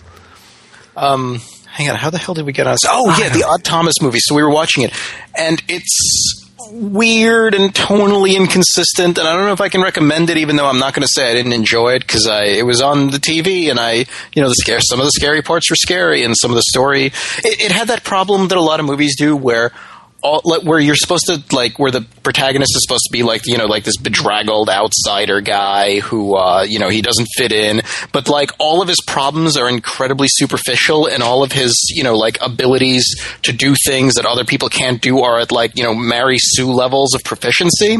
Yeah. So you get this character who's supposed to be very imperfect, but on the he just turns out to be very perfect and just a little odd. Um, kind of like Harry Dresden, basically. If you ever watch yeah. read or watch the Dresden Files, he sort of got of that.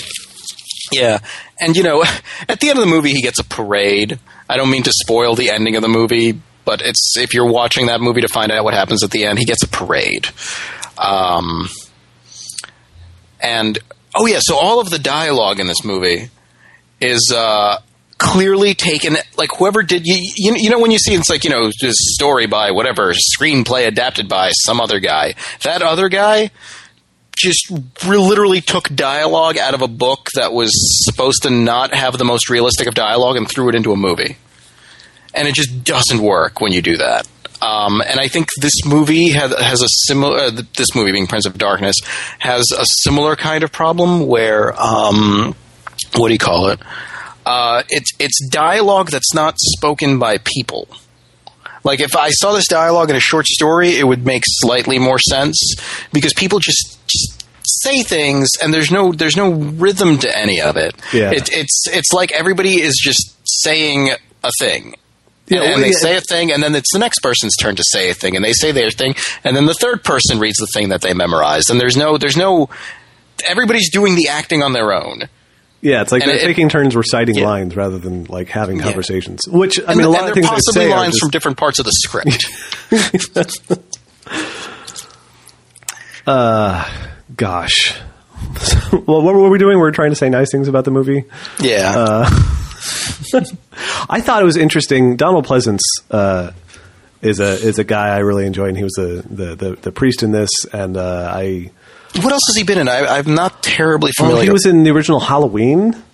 Um, and, and his role in that is much more what I uh, uh, think of as like the, the the core Donald Pleasence. Like I basically I'm typecasting the dude in my brain, but uh, that's sort of what I think of as like part of why I really like Donald Pleasence is when he's sort of like this uh, quietly assertive uh, dude.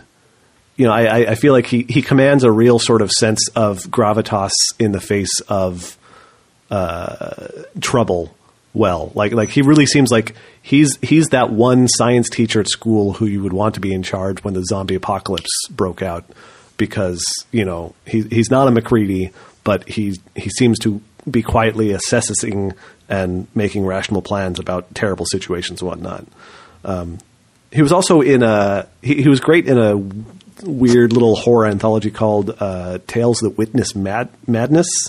Uh, I think it's on Netflix. Um, at least I hope it's on it still. I, I, it was when we watched it a couple years back. But it's a little anthology story where there's like four or five little short, like 15, 20 minute uh, bits. I think that may have been where the classic uh, film with the the voodoo doll uh, that tries to kill the lady who gets it.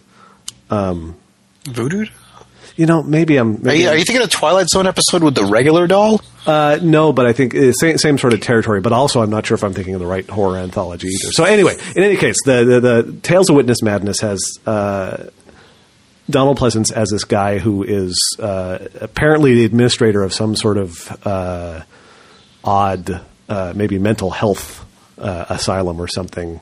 Um, that looks like I remember the corridors looking like something out of like a Star Trek episode. Like it was like weirdly uh, not not like a very human feeling facility. It was more like you know extremely blank white flat walls and floors uh, with subtle doors that lead into individual uh, white sort of rooms rather than cells or whatever. Anyway, uh, this is not super important. But the point is, Donald Pleasence plays some sort of facility administrator, and some sort of honcho senior administrator comes to visit him and sort of is seeming to ask what's going on. And Donald Pleasence spends the whole film saying, "Ah, well, let me explain."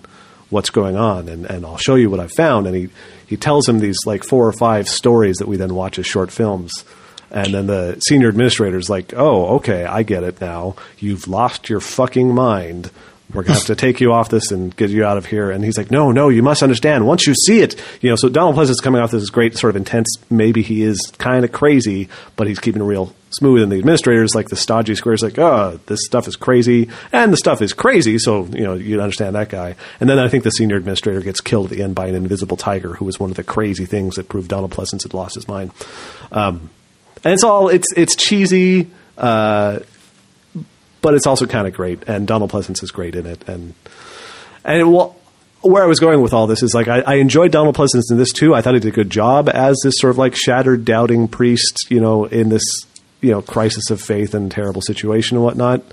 Uh, but I kind of prefer that other Donald Pleasence mode better. Like this is Yeah, in this one he was a bit. He was always like. He was really meek, and he didn't have he he didn't believe in himself. I think he didn't believe in his ability to do, anything, and he was always just he was always appealing to everybody else. It's like you know, Professor, you have to help us quick. What did all of you dream? It's like oh, and then when he's you know praying behind the boiler, and then he finds the axe later. So I, I feel like he didn't do a lot, and if he was supposed to be there for exposition, they sort of blew all that in one speech. Yeah. Um, but he did get to grab a fire axe and chop off did. Satan's uh, did, did taking off the arm, which I, th- I thought that was a nice little subtle effect. I mean, we get the the arm chopped off That seemed like sort of a gimme effect. But then the shot from behind of him staring uh, at, at Kelly and just thoop, another arm pops right out of her uh, shirt where he had cut the first one off. Uh, I thought that was a nice Yeah. little that was thing. The mirror thing, Um, I, I, I thought it was interesting. The the scene where so Kelly Satan gets up and she's looking around and she's like, "Yeah, I got my shit together." Uh, and then she looks down and there's that compact open on the floor, and we see a shot of her staring at it with sort of wide-eyed reaction i- into the mirror and the reflection. And I liked that there was sort of uncertain what the hell's going on there. Like, is she going to be like, "Oh my god," but I'm terrible looking? But if she's Satan, she shouldn't care. But maybe there's some Yeah. vestige of awareness, or is she going to think, "Oh, makeup, right? That's the thing you put on to look pretty," and she was going to put on makeup on her horrible face or something. Uh, and it turns out that the direction they go in is that mirrors are magic. yeah. Well, and I- Inherently. yeah, and I, I basically I liked the misdirection there. I liked the fact that it was not clear what that reaction was about until we got there, and then the idea that she stuck her like I guess it just didn't work to try and work with that small of a mirror because she like seems like Yeah. ow after sticking her fingers through, and we get to find out that there's another dimension on the other side. Yeah, I mean, I, I thought that just for all of like the sciency things the movie was trying to do, the mirror thing was the one that bugged me the most because there's no there, there's no basis for something like that weird to happen yet. You know, spitting ceiling full of goop that takes over things' brains made a little more sense than mi- all mirrors are, you know, the same as far as Satan, who is an alien, is concerned. Yeah, yeah. There was no real Um, explanation of that, and as much as I sort of liked the the mirror uh, effect concept and whatnot, yeah, it, it did feel a little bit like a and now a miracle occurs and mirrors are a big deal. Um, Because yeah, what's like like like if if you're gonna throw shitty, unconvincing scientific exposition at us, maybe throw something about that. You know, just Yeah. be you know follow through on that shit. I also like that that one of the guys tried to uh, uh, deal with a, a, a Satan zombie by spraying him with a soda can that he shook up.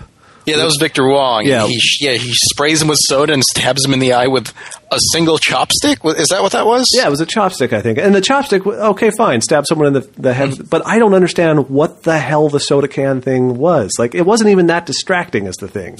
Like, if you just want to distract him so you can hit him in the head with a chopstick, just start with the mm-hmm. chopstick. His head is already there. You know, just the soda can just seemed like the dumbest fucking. It seemed like something out of like a cutscene from the Goonies.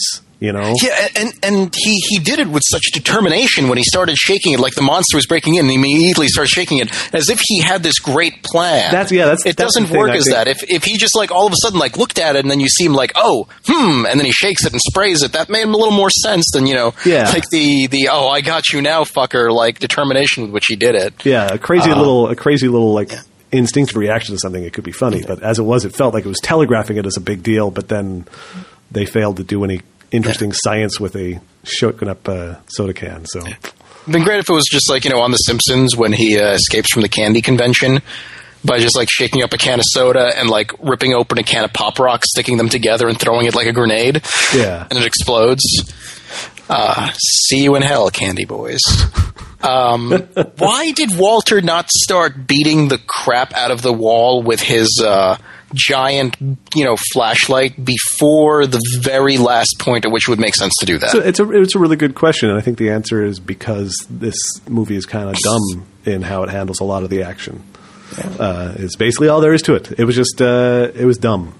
Maybe maybe that also ties into why we don't hear some of that dialogue from Walter. Maybe there's like a couple minutes of deleted scenes that would li- lay nuance and and you know clarity to that whole closet situation. But I thought the same thing. I was like, or it's just three more minutes of like ethnic humor. so so so then the negress walks in and she, yeah uh yeah Odie 80s um red hair let's talk about this thing that happens at the end so there's the red haired girl uh she eventually sort of has uh, a moment of sort of like mental breakdown in the hallway as there's zombies about and and Kelly Satan is reaching through the mirror and pulling Satan back through from the other side or or Father Satan I guess back through from the other side. Satan Pere.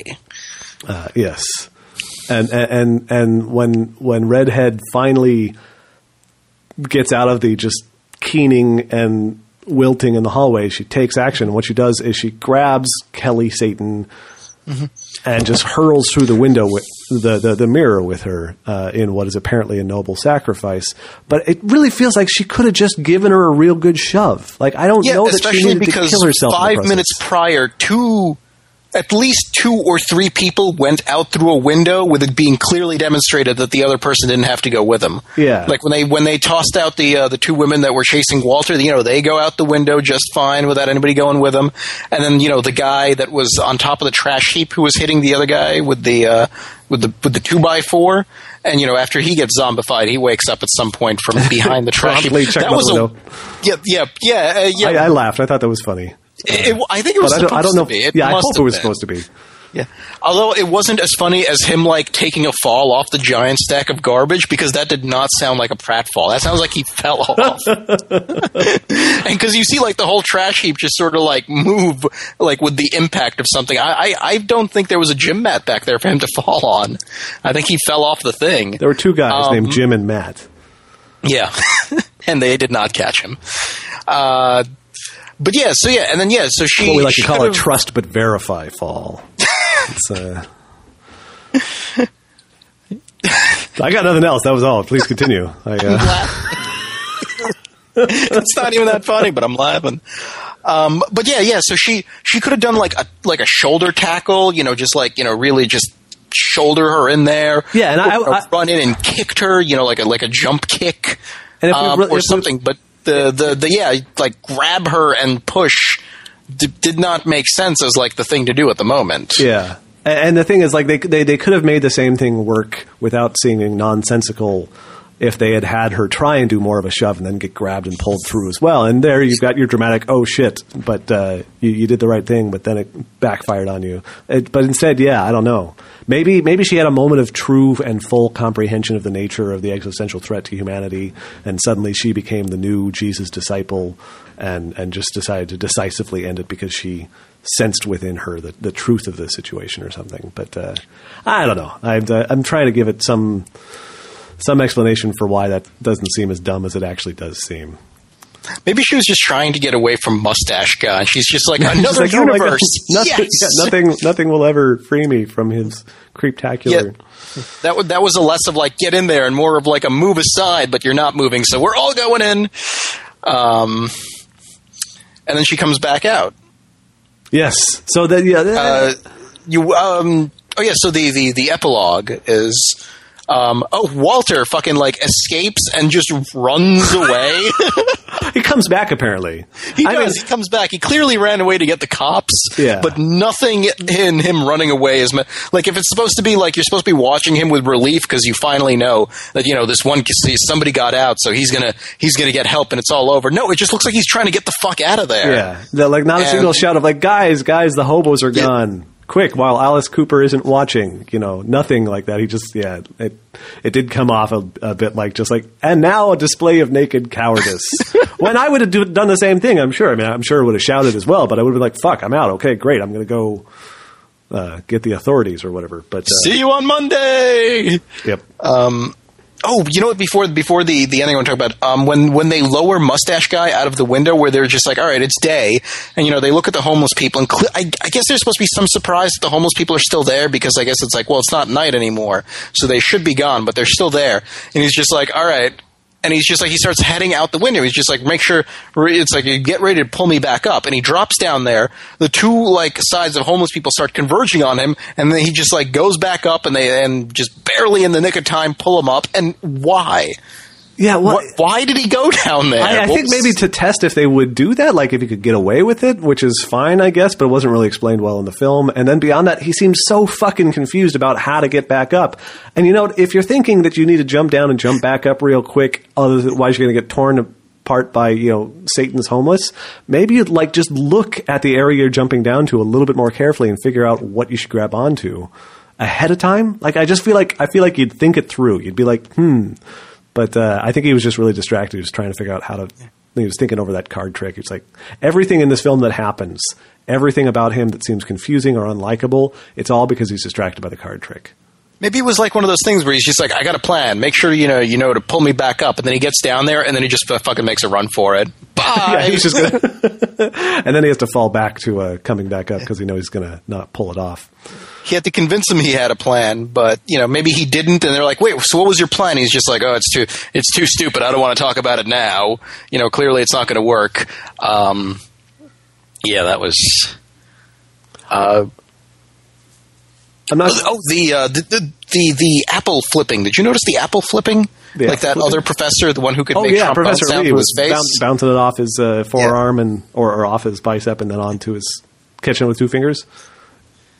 I, I think that was like a vision of mustache in the future when he uh, when he's you know he knows all the tricks and they still don't do anything and now he's just walking around pretending he's a trombone. I, I, I actively liked that character just because he seemed like the least self serious. Like he's the one I bought most as sort of like a slightly doesn't give a shit professor with some grad students, and his grad students, the ones who were reporting to him, I kind of bought more too. Like that whole thing felt like here's a guy who's like, ah, yeah, we know what we got to do. You know, you got to do it because I told you to do it, and uh, I'm uh, going to kill some time here. I think I'll uh, eat an apple and play with it and uh, play some uh, mouth trombone. What the hell? You know, I, for some reason, he just like he felt like he wandered into the film and forgot to be as confused about how to behave as everyone else, and he was just like not giving a fuck instead. And I kind of enjoyed that. I don't know. Um, oh yeah, so the so the ending, uh, mustache guy wakes up, right? oh yes, Was that yeah? yeah. So so so Mushkas guy wakes up from the dream. Uh, he's having the dream again. Uh, and this time it's a, this uh, like like this is the closest we get. Like I think this is the most cohesive take. We've been getting the snippets of the dream and new little tiny bits of information from it uh, throughout the latter half of the film.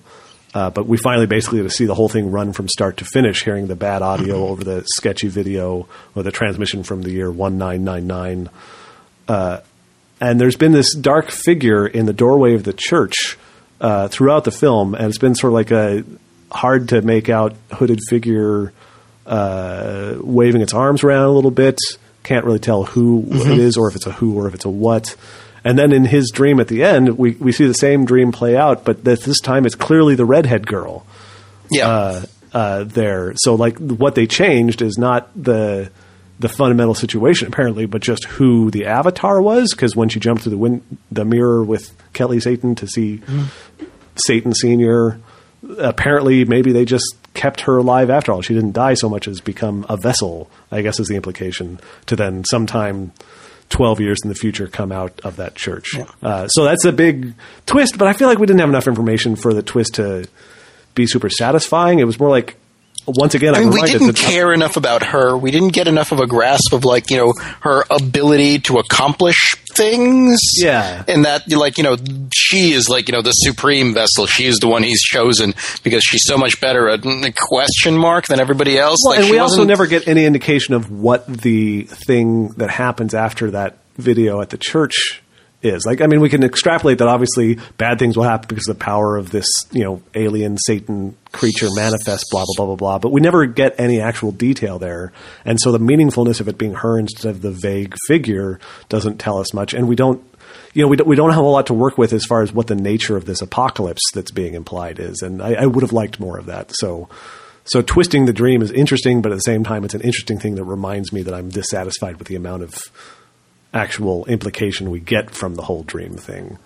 You know, I'm, I'm more interested in the stuff that didn't actually appear in the film than I am in what we got in the film, as far as that goes, which is frustrating. But he wakes Yeah, up from that dream, sweating in bed and staring at it like, holy shit, and then turns over to his side, and there's a, I think it had the same sort of laceration skin makeup on her, Yeah. Mhm. redhead Yep. laying there, and he shouts, and then he wakes up again. And I, I have seen this as like a, a, photoshopped animated GIF uh, several times on the internet. I never had any idea where it was from. You know, I'd always sort of vaguely thought of it as, oh, you know, that, that scene that uh, Donald Sutherland is in, but it's not Donald Sutherland. It's this Jameson You- fellow. You know, I just remember. Do you think that mustache is because Donald Sutherland had a mustache? Maybe, maybe they were going for some uh, Donald Sutherland cred with the character, and say like, well, we want someone who's like a, a young Donald Sutherland, but not Kiefer. We don't like him. Uh, or maybe he was Yeah, busy uh, shooting I- flatliners or something. I, I just you know I just Google image searched um, Donald Sutherland and there's like there's that shot of him from uh, is this Animal House? It, it just it's just him with a mustache standing in front of a blackboard that says Satan on it. and apparently this is Animal House, but I remember Animal House well enough to to, to confirm that. Um, but yeah, so you, anyway, you were saying before we got on this Donald Sutherland derail. oh, just that, just I had I'd never known what that was from, and it was such Oh, a moment of triumph. I was like, oh my god, finally.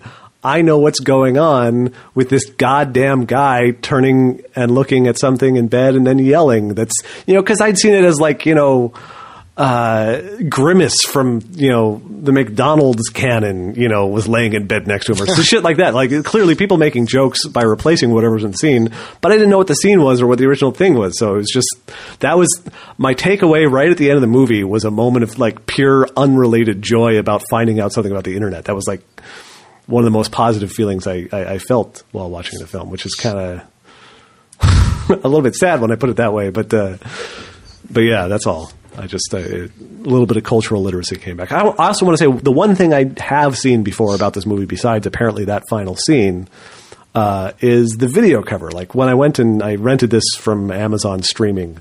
Uh, in this case, and, and I recognized the cover of. The, so this is clearly a video that I saw on the shelf at the video store as a kid, Yeah. like many other horror films that I have not actually seen. Uh, so that was nice. It was nice to be able to mark that one. I was like, oh yeah, oh I, I remember that one. I, have seen that movie cover now. So, uh, so yeah. Also, I liked the implication that maybe Satan was literally made of antimatter. Yeah, yeah. Like they That didn't really was, uh, explore that, and I'm not sure that they were actually literally trying to say that. But you know, that'd be kind of great if the forces of darkness were literally the forces forces of. But then did that transform uh, Kelly into a creature of antimatter? Because when regular matter and antimatter, Yeah, yeah. See, that's why know, it doesn't work. 'cause, interact, like that'd be a yeah. So maybe it's a different kind of antimatter because it was clearly underwater over there. And so you remember when um, on Seinfeld when they're talking about Bizarro Superman and Elaine keeps asking those questions. It's like, was he black? Does he live underwater? Maybe that's the Bizarro universe that's underwater. Oh, maybe. I, yeah, it's confusing. Like, and I don't know if, if we're supposed to literally think, oh, well, the realm in which Satan's dad uh, lives is a watery place, or if it's more like, eh, you know, we need some sort of visual metaphor for the other on the side, on the, on the far side of this dimensional gate. How about uh, some water at the wrong gravity? Let's, you know, gravity to the side and water. You know, it's, it's hard to know if it was like that was really John Carpenter's bold vision of this alien realm, or just John Carpenter saying, "This will work. We gotta, we gotta communicate somehow. Let's just do that." Can we get this these actors into a box that's filled with liquid fire? All right. How about water? Let's do water. Okay. That is a kind of nice uh, variation on theme, though. Like, you know, water is pretty much the opposite of the notion of hellfire. So that's really upsetting some theology there, too. Although in, in in Dante's Inferno, Satan is at the center of hell and he's frozen there. True, true. So maybe maybe between the, the hellfire and the frozen Satan, it's a, that's a thawed Satan we're Yeah, looking it's at. been it's been a while and everything's sort of like evened out. Yeah, it's Yeah, thawed and lukewarm. It's, it's it's it's like you know, eighty three degrees. It's you know cold to the mm-hmm. skin, but you you get real comfortable quick enough. You know, swimming around for a couple minutes. She's pulling him out, but it's a dry heat. Well, in summary, I wish people hadn't constantly been peeing Satan into each other's mouths in this film, but uh, but I, I, I still enjoyed it a fair amount.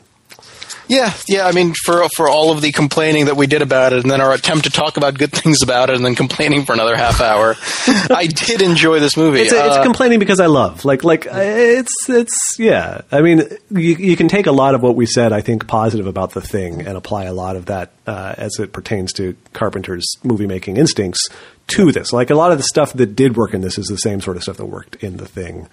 Um, I think it just suffered a little. and a lot of the stuff that did work also did work on the same sort of like weird nature that stuff that didn't work. Yeah. Like I think, yeah. I mean, it was the it it it didn't work. It, it, it didn't work exactly like the stuff that didn't work didn't work because it was like misdirected. Like all of the dialogue, like if the dialogue, if the actual words that they were saying were slightly better, or like slightly written with like a more consistent tone and a more consistent like conversational style, it wouldn't have been as bad. What I'm saying is, if the dialogue was totally different words, it would have been a better dialogue. Yes, the idea of Uh, people talking was certainly acceptable. Like, I don't have a problem with the idea that there was dialogue in the film. That that, that wasn't a misstep, I don't think. they go back with the word assholish a couple of times. It's like, why is everybody, you know, looking at me like that? It's like, well, because you're being assholish. Well, that was an assholish thing to say, and I'm just like, oh, yeah, boom. I, I, I, for all my complaints about the cheesy dialogue, I'm disappointed that early on, when a nun was walking through the the halls of the school to find, uh, I, I guess, uh, Professor Birack, um, one of the guys, I think, I think Blondie says to another guy, "What's this?" or or the other way around. And I was really hoping the other one would say, "None of your business." and it didn't happen. And I, I feel like maybe it's possible that the film actually changed reality. The fabric of reality changed at that moment when I had that thought, and the film was like, really. Really, that's what you're going to come up with? Fine, I'll show you shitty dialogue. And and actually, before I watched this last night, Prince of Darkness was a film with much better dialogue. Uh, but then I, I, I ruined it for everyone by uh, taunting uh, God, the God of cinema who then used tachyons to change it. That's my theory. That's my theory, and I'm sticking to it. Do you have any other thoughts at this point? Swift runners. I think they're called Swift Swift runners, in yes, this yes. country. Um, yeah, no, I, I think that uh, the computer that was just just pounding out equations with nobody typing at it. What what that was, you know, uh, what's her name, the red-headed woman's job, and the, she spent the whole time just staring at a screen, like pounding out really complicated uh, equations one after the other, and then she's just like, you know, I don't even understand it anymore, and she's still staring at it. I don't understand what her job was down there. I think she was in charge of translating the mathematical side of the stuff being taken out of the uh, book, whereas Lisa was in charge of translating the more literary aspects of it. Is the implication? Oh, Because Lisa said she was great Yeah. on everything except for the numbers. That's and so. I think the redhead was basically in charge of the number side of things. And- with with Lisa, one of the one of my favorite scenes of this movie was like after she's possessed and she's like at the computer, like you know, do, doing like the all work and no play thing. Uh, where when Calder realizes like she's in there, he's like Mona Lisa, and then he laughs at his own joke. That's not really a joke; it's just her name with another name in front of it that makes a different name. Um, but then he comes up to her and he like he sees that she's typing um, "I live" over and over and over Yeah. again. Um, and then all of a sudden the screen starts typing different things. It's like, uh, what is it? It's a, what does it say? Like the Lord Jesus Christ won't save you. Yeah, you Is will not be saved by like the. You will not be Lord saved by the Holy Ghost. You will not be saved. will not by be saved the, by the god by- plutonium. Yeah, In fact, comma, and then there's a beat, and then all caps. In fact, you will not be saved at all. And I'm just like, oh, is are we getting witty here? It's yeah. it's that was it was it was sort of like an almost like a shitty forum troll level of like Yeah, like, like a. Mm-hmm. twelve-year-old, a twelve-year-old discovering the idea of freaking people out with heretical statements or something, and I, I that scene, I, I feel like that's an example of weird character reactions in this film. Is like Calder, it takes him a while to figure out something is wrong. And I can I can imagine a scene in which it would make sense for him to take a while. Like maybe she's like staring at the computer and he thinks he's she's just ignoring him and he only eventually looks around and sees the dead-eyed stare. But he walked in the doorway. She is sitting there typing super rapidly, staring 45 degrees off axis, unblinking at nothing. Like Yeah. you know right away something's wrong. And instead, he like tries to cajole her for like 10 or 15 seconds before he's like, hmm, I wonder if something's up here. And it's just like, uh, yeah, it really does feel like some sort of mismatch between like script and, and screen or something. Uh, which doesn't explain much if it's, you know, Carpenter shooting his own script. So I, I don't know. I just don't know. Yep. Yeah, I think that was my uh, my last. You know, what the hell was going on there? Um, yeah, this. So we enjoyed this movie a lot more than it sounds. I just, I just want to leave everybody with that. You could, Um, you could you could spend just as much time watching and probably reasonably enjoying this film as you listen to us apparently melting down about everything wrong with it. Uh, but that's what we do here, basically. And you know what? Everybody was dressed funny. yeah, what's that about? It's like Jesus, it's 2014. Get a clue, man. I'm so tired. of 1987 called. They want Yeah. their clothes back to this movie, which is where you got it. From. Send it back in time with tachyons. Tachyon clothes. Uh, that's how vintage shops work. They don't buy clothes now from people who are getting rid of them. They send them back in time from the no forward in time from the past. Reverse tachyon clothes. Well, That's uh, we'll watch. Uh, what are we going to do? Something between? Uh, Yeah, we should. Let's not. Uh, I, I think I, I, I, like the thing we do where if we have a theme, we, we do it every other episode. Yeah. That way, we don't get too. Uh, fatigued. yeah, because yeah. So we'll do something next week. Um, I mean, next fortnight rather, and the fortnight after that, we will do in the mouth of madness or the mouth of madness. Uh, something with mouths, madness. Sam Neill and mouths. In the mouth of madness. It's a In- mad, mad, mad, mad mouth. also known as John Carpenter's In the Mouth of Madness, also known as John Carpenter's Mouth. All right. So yes, hit the Facebook, hit the Tumblr, review Yep. us, rate Yep. us on iTunes, Yep. and uh, we'll we'll figure out what we're going to watch uh, next fortnight and make a post about it. And uh, yeah, we'll talk to you then. And thanks so much for listening and all that stuff. Yep. Awkward pause. Yep.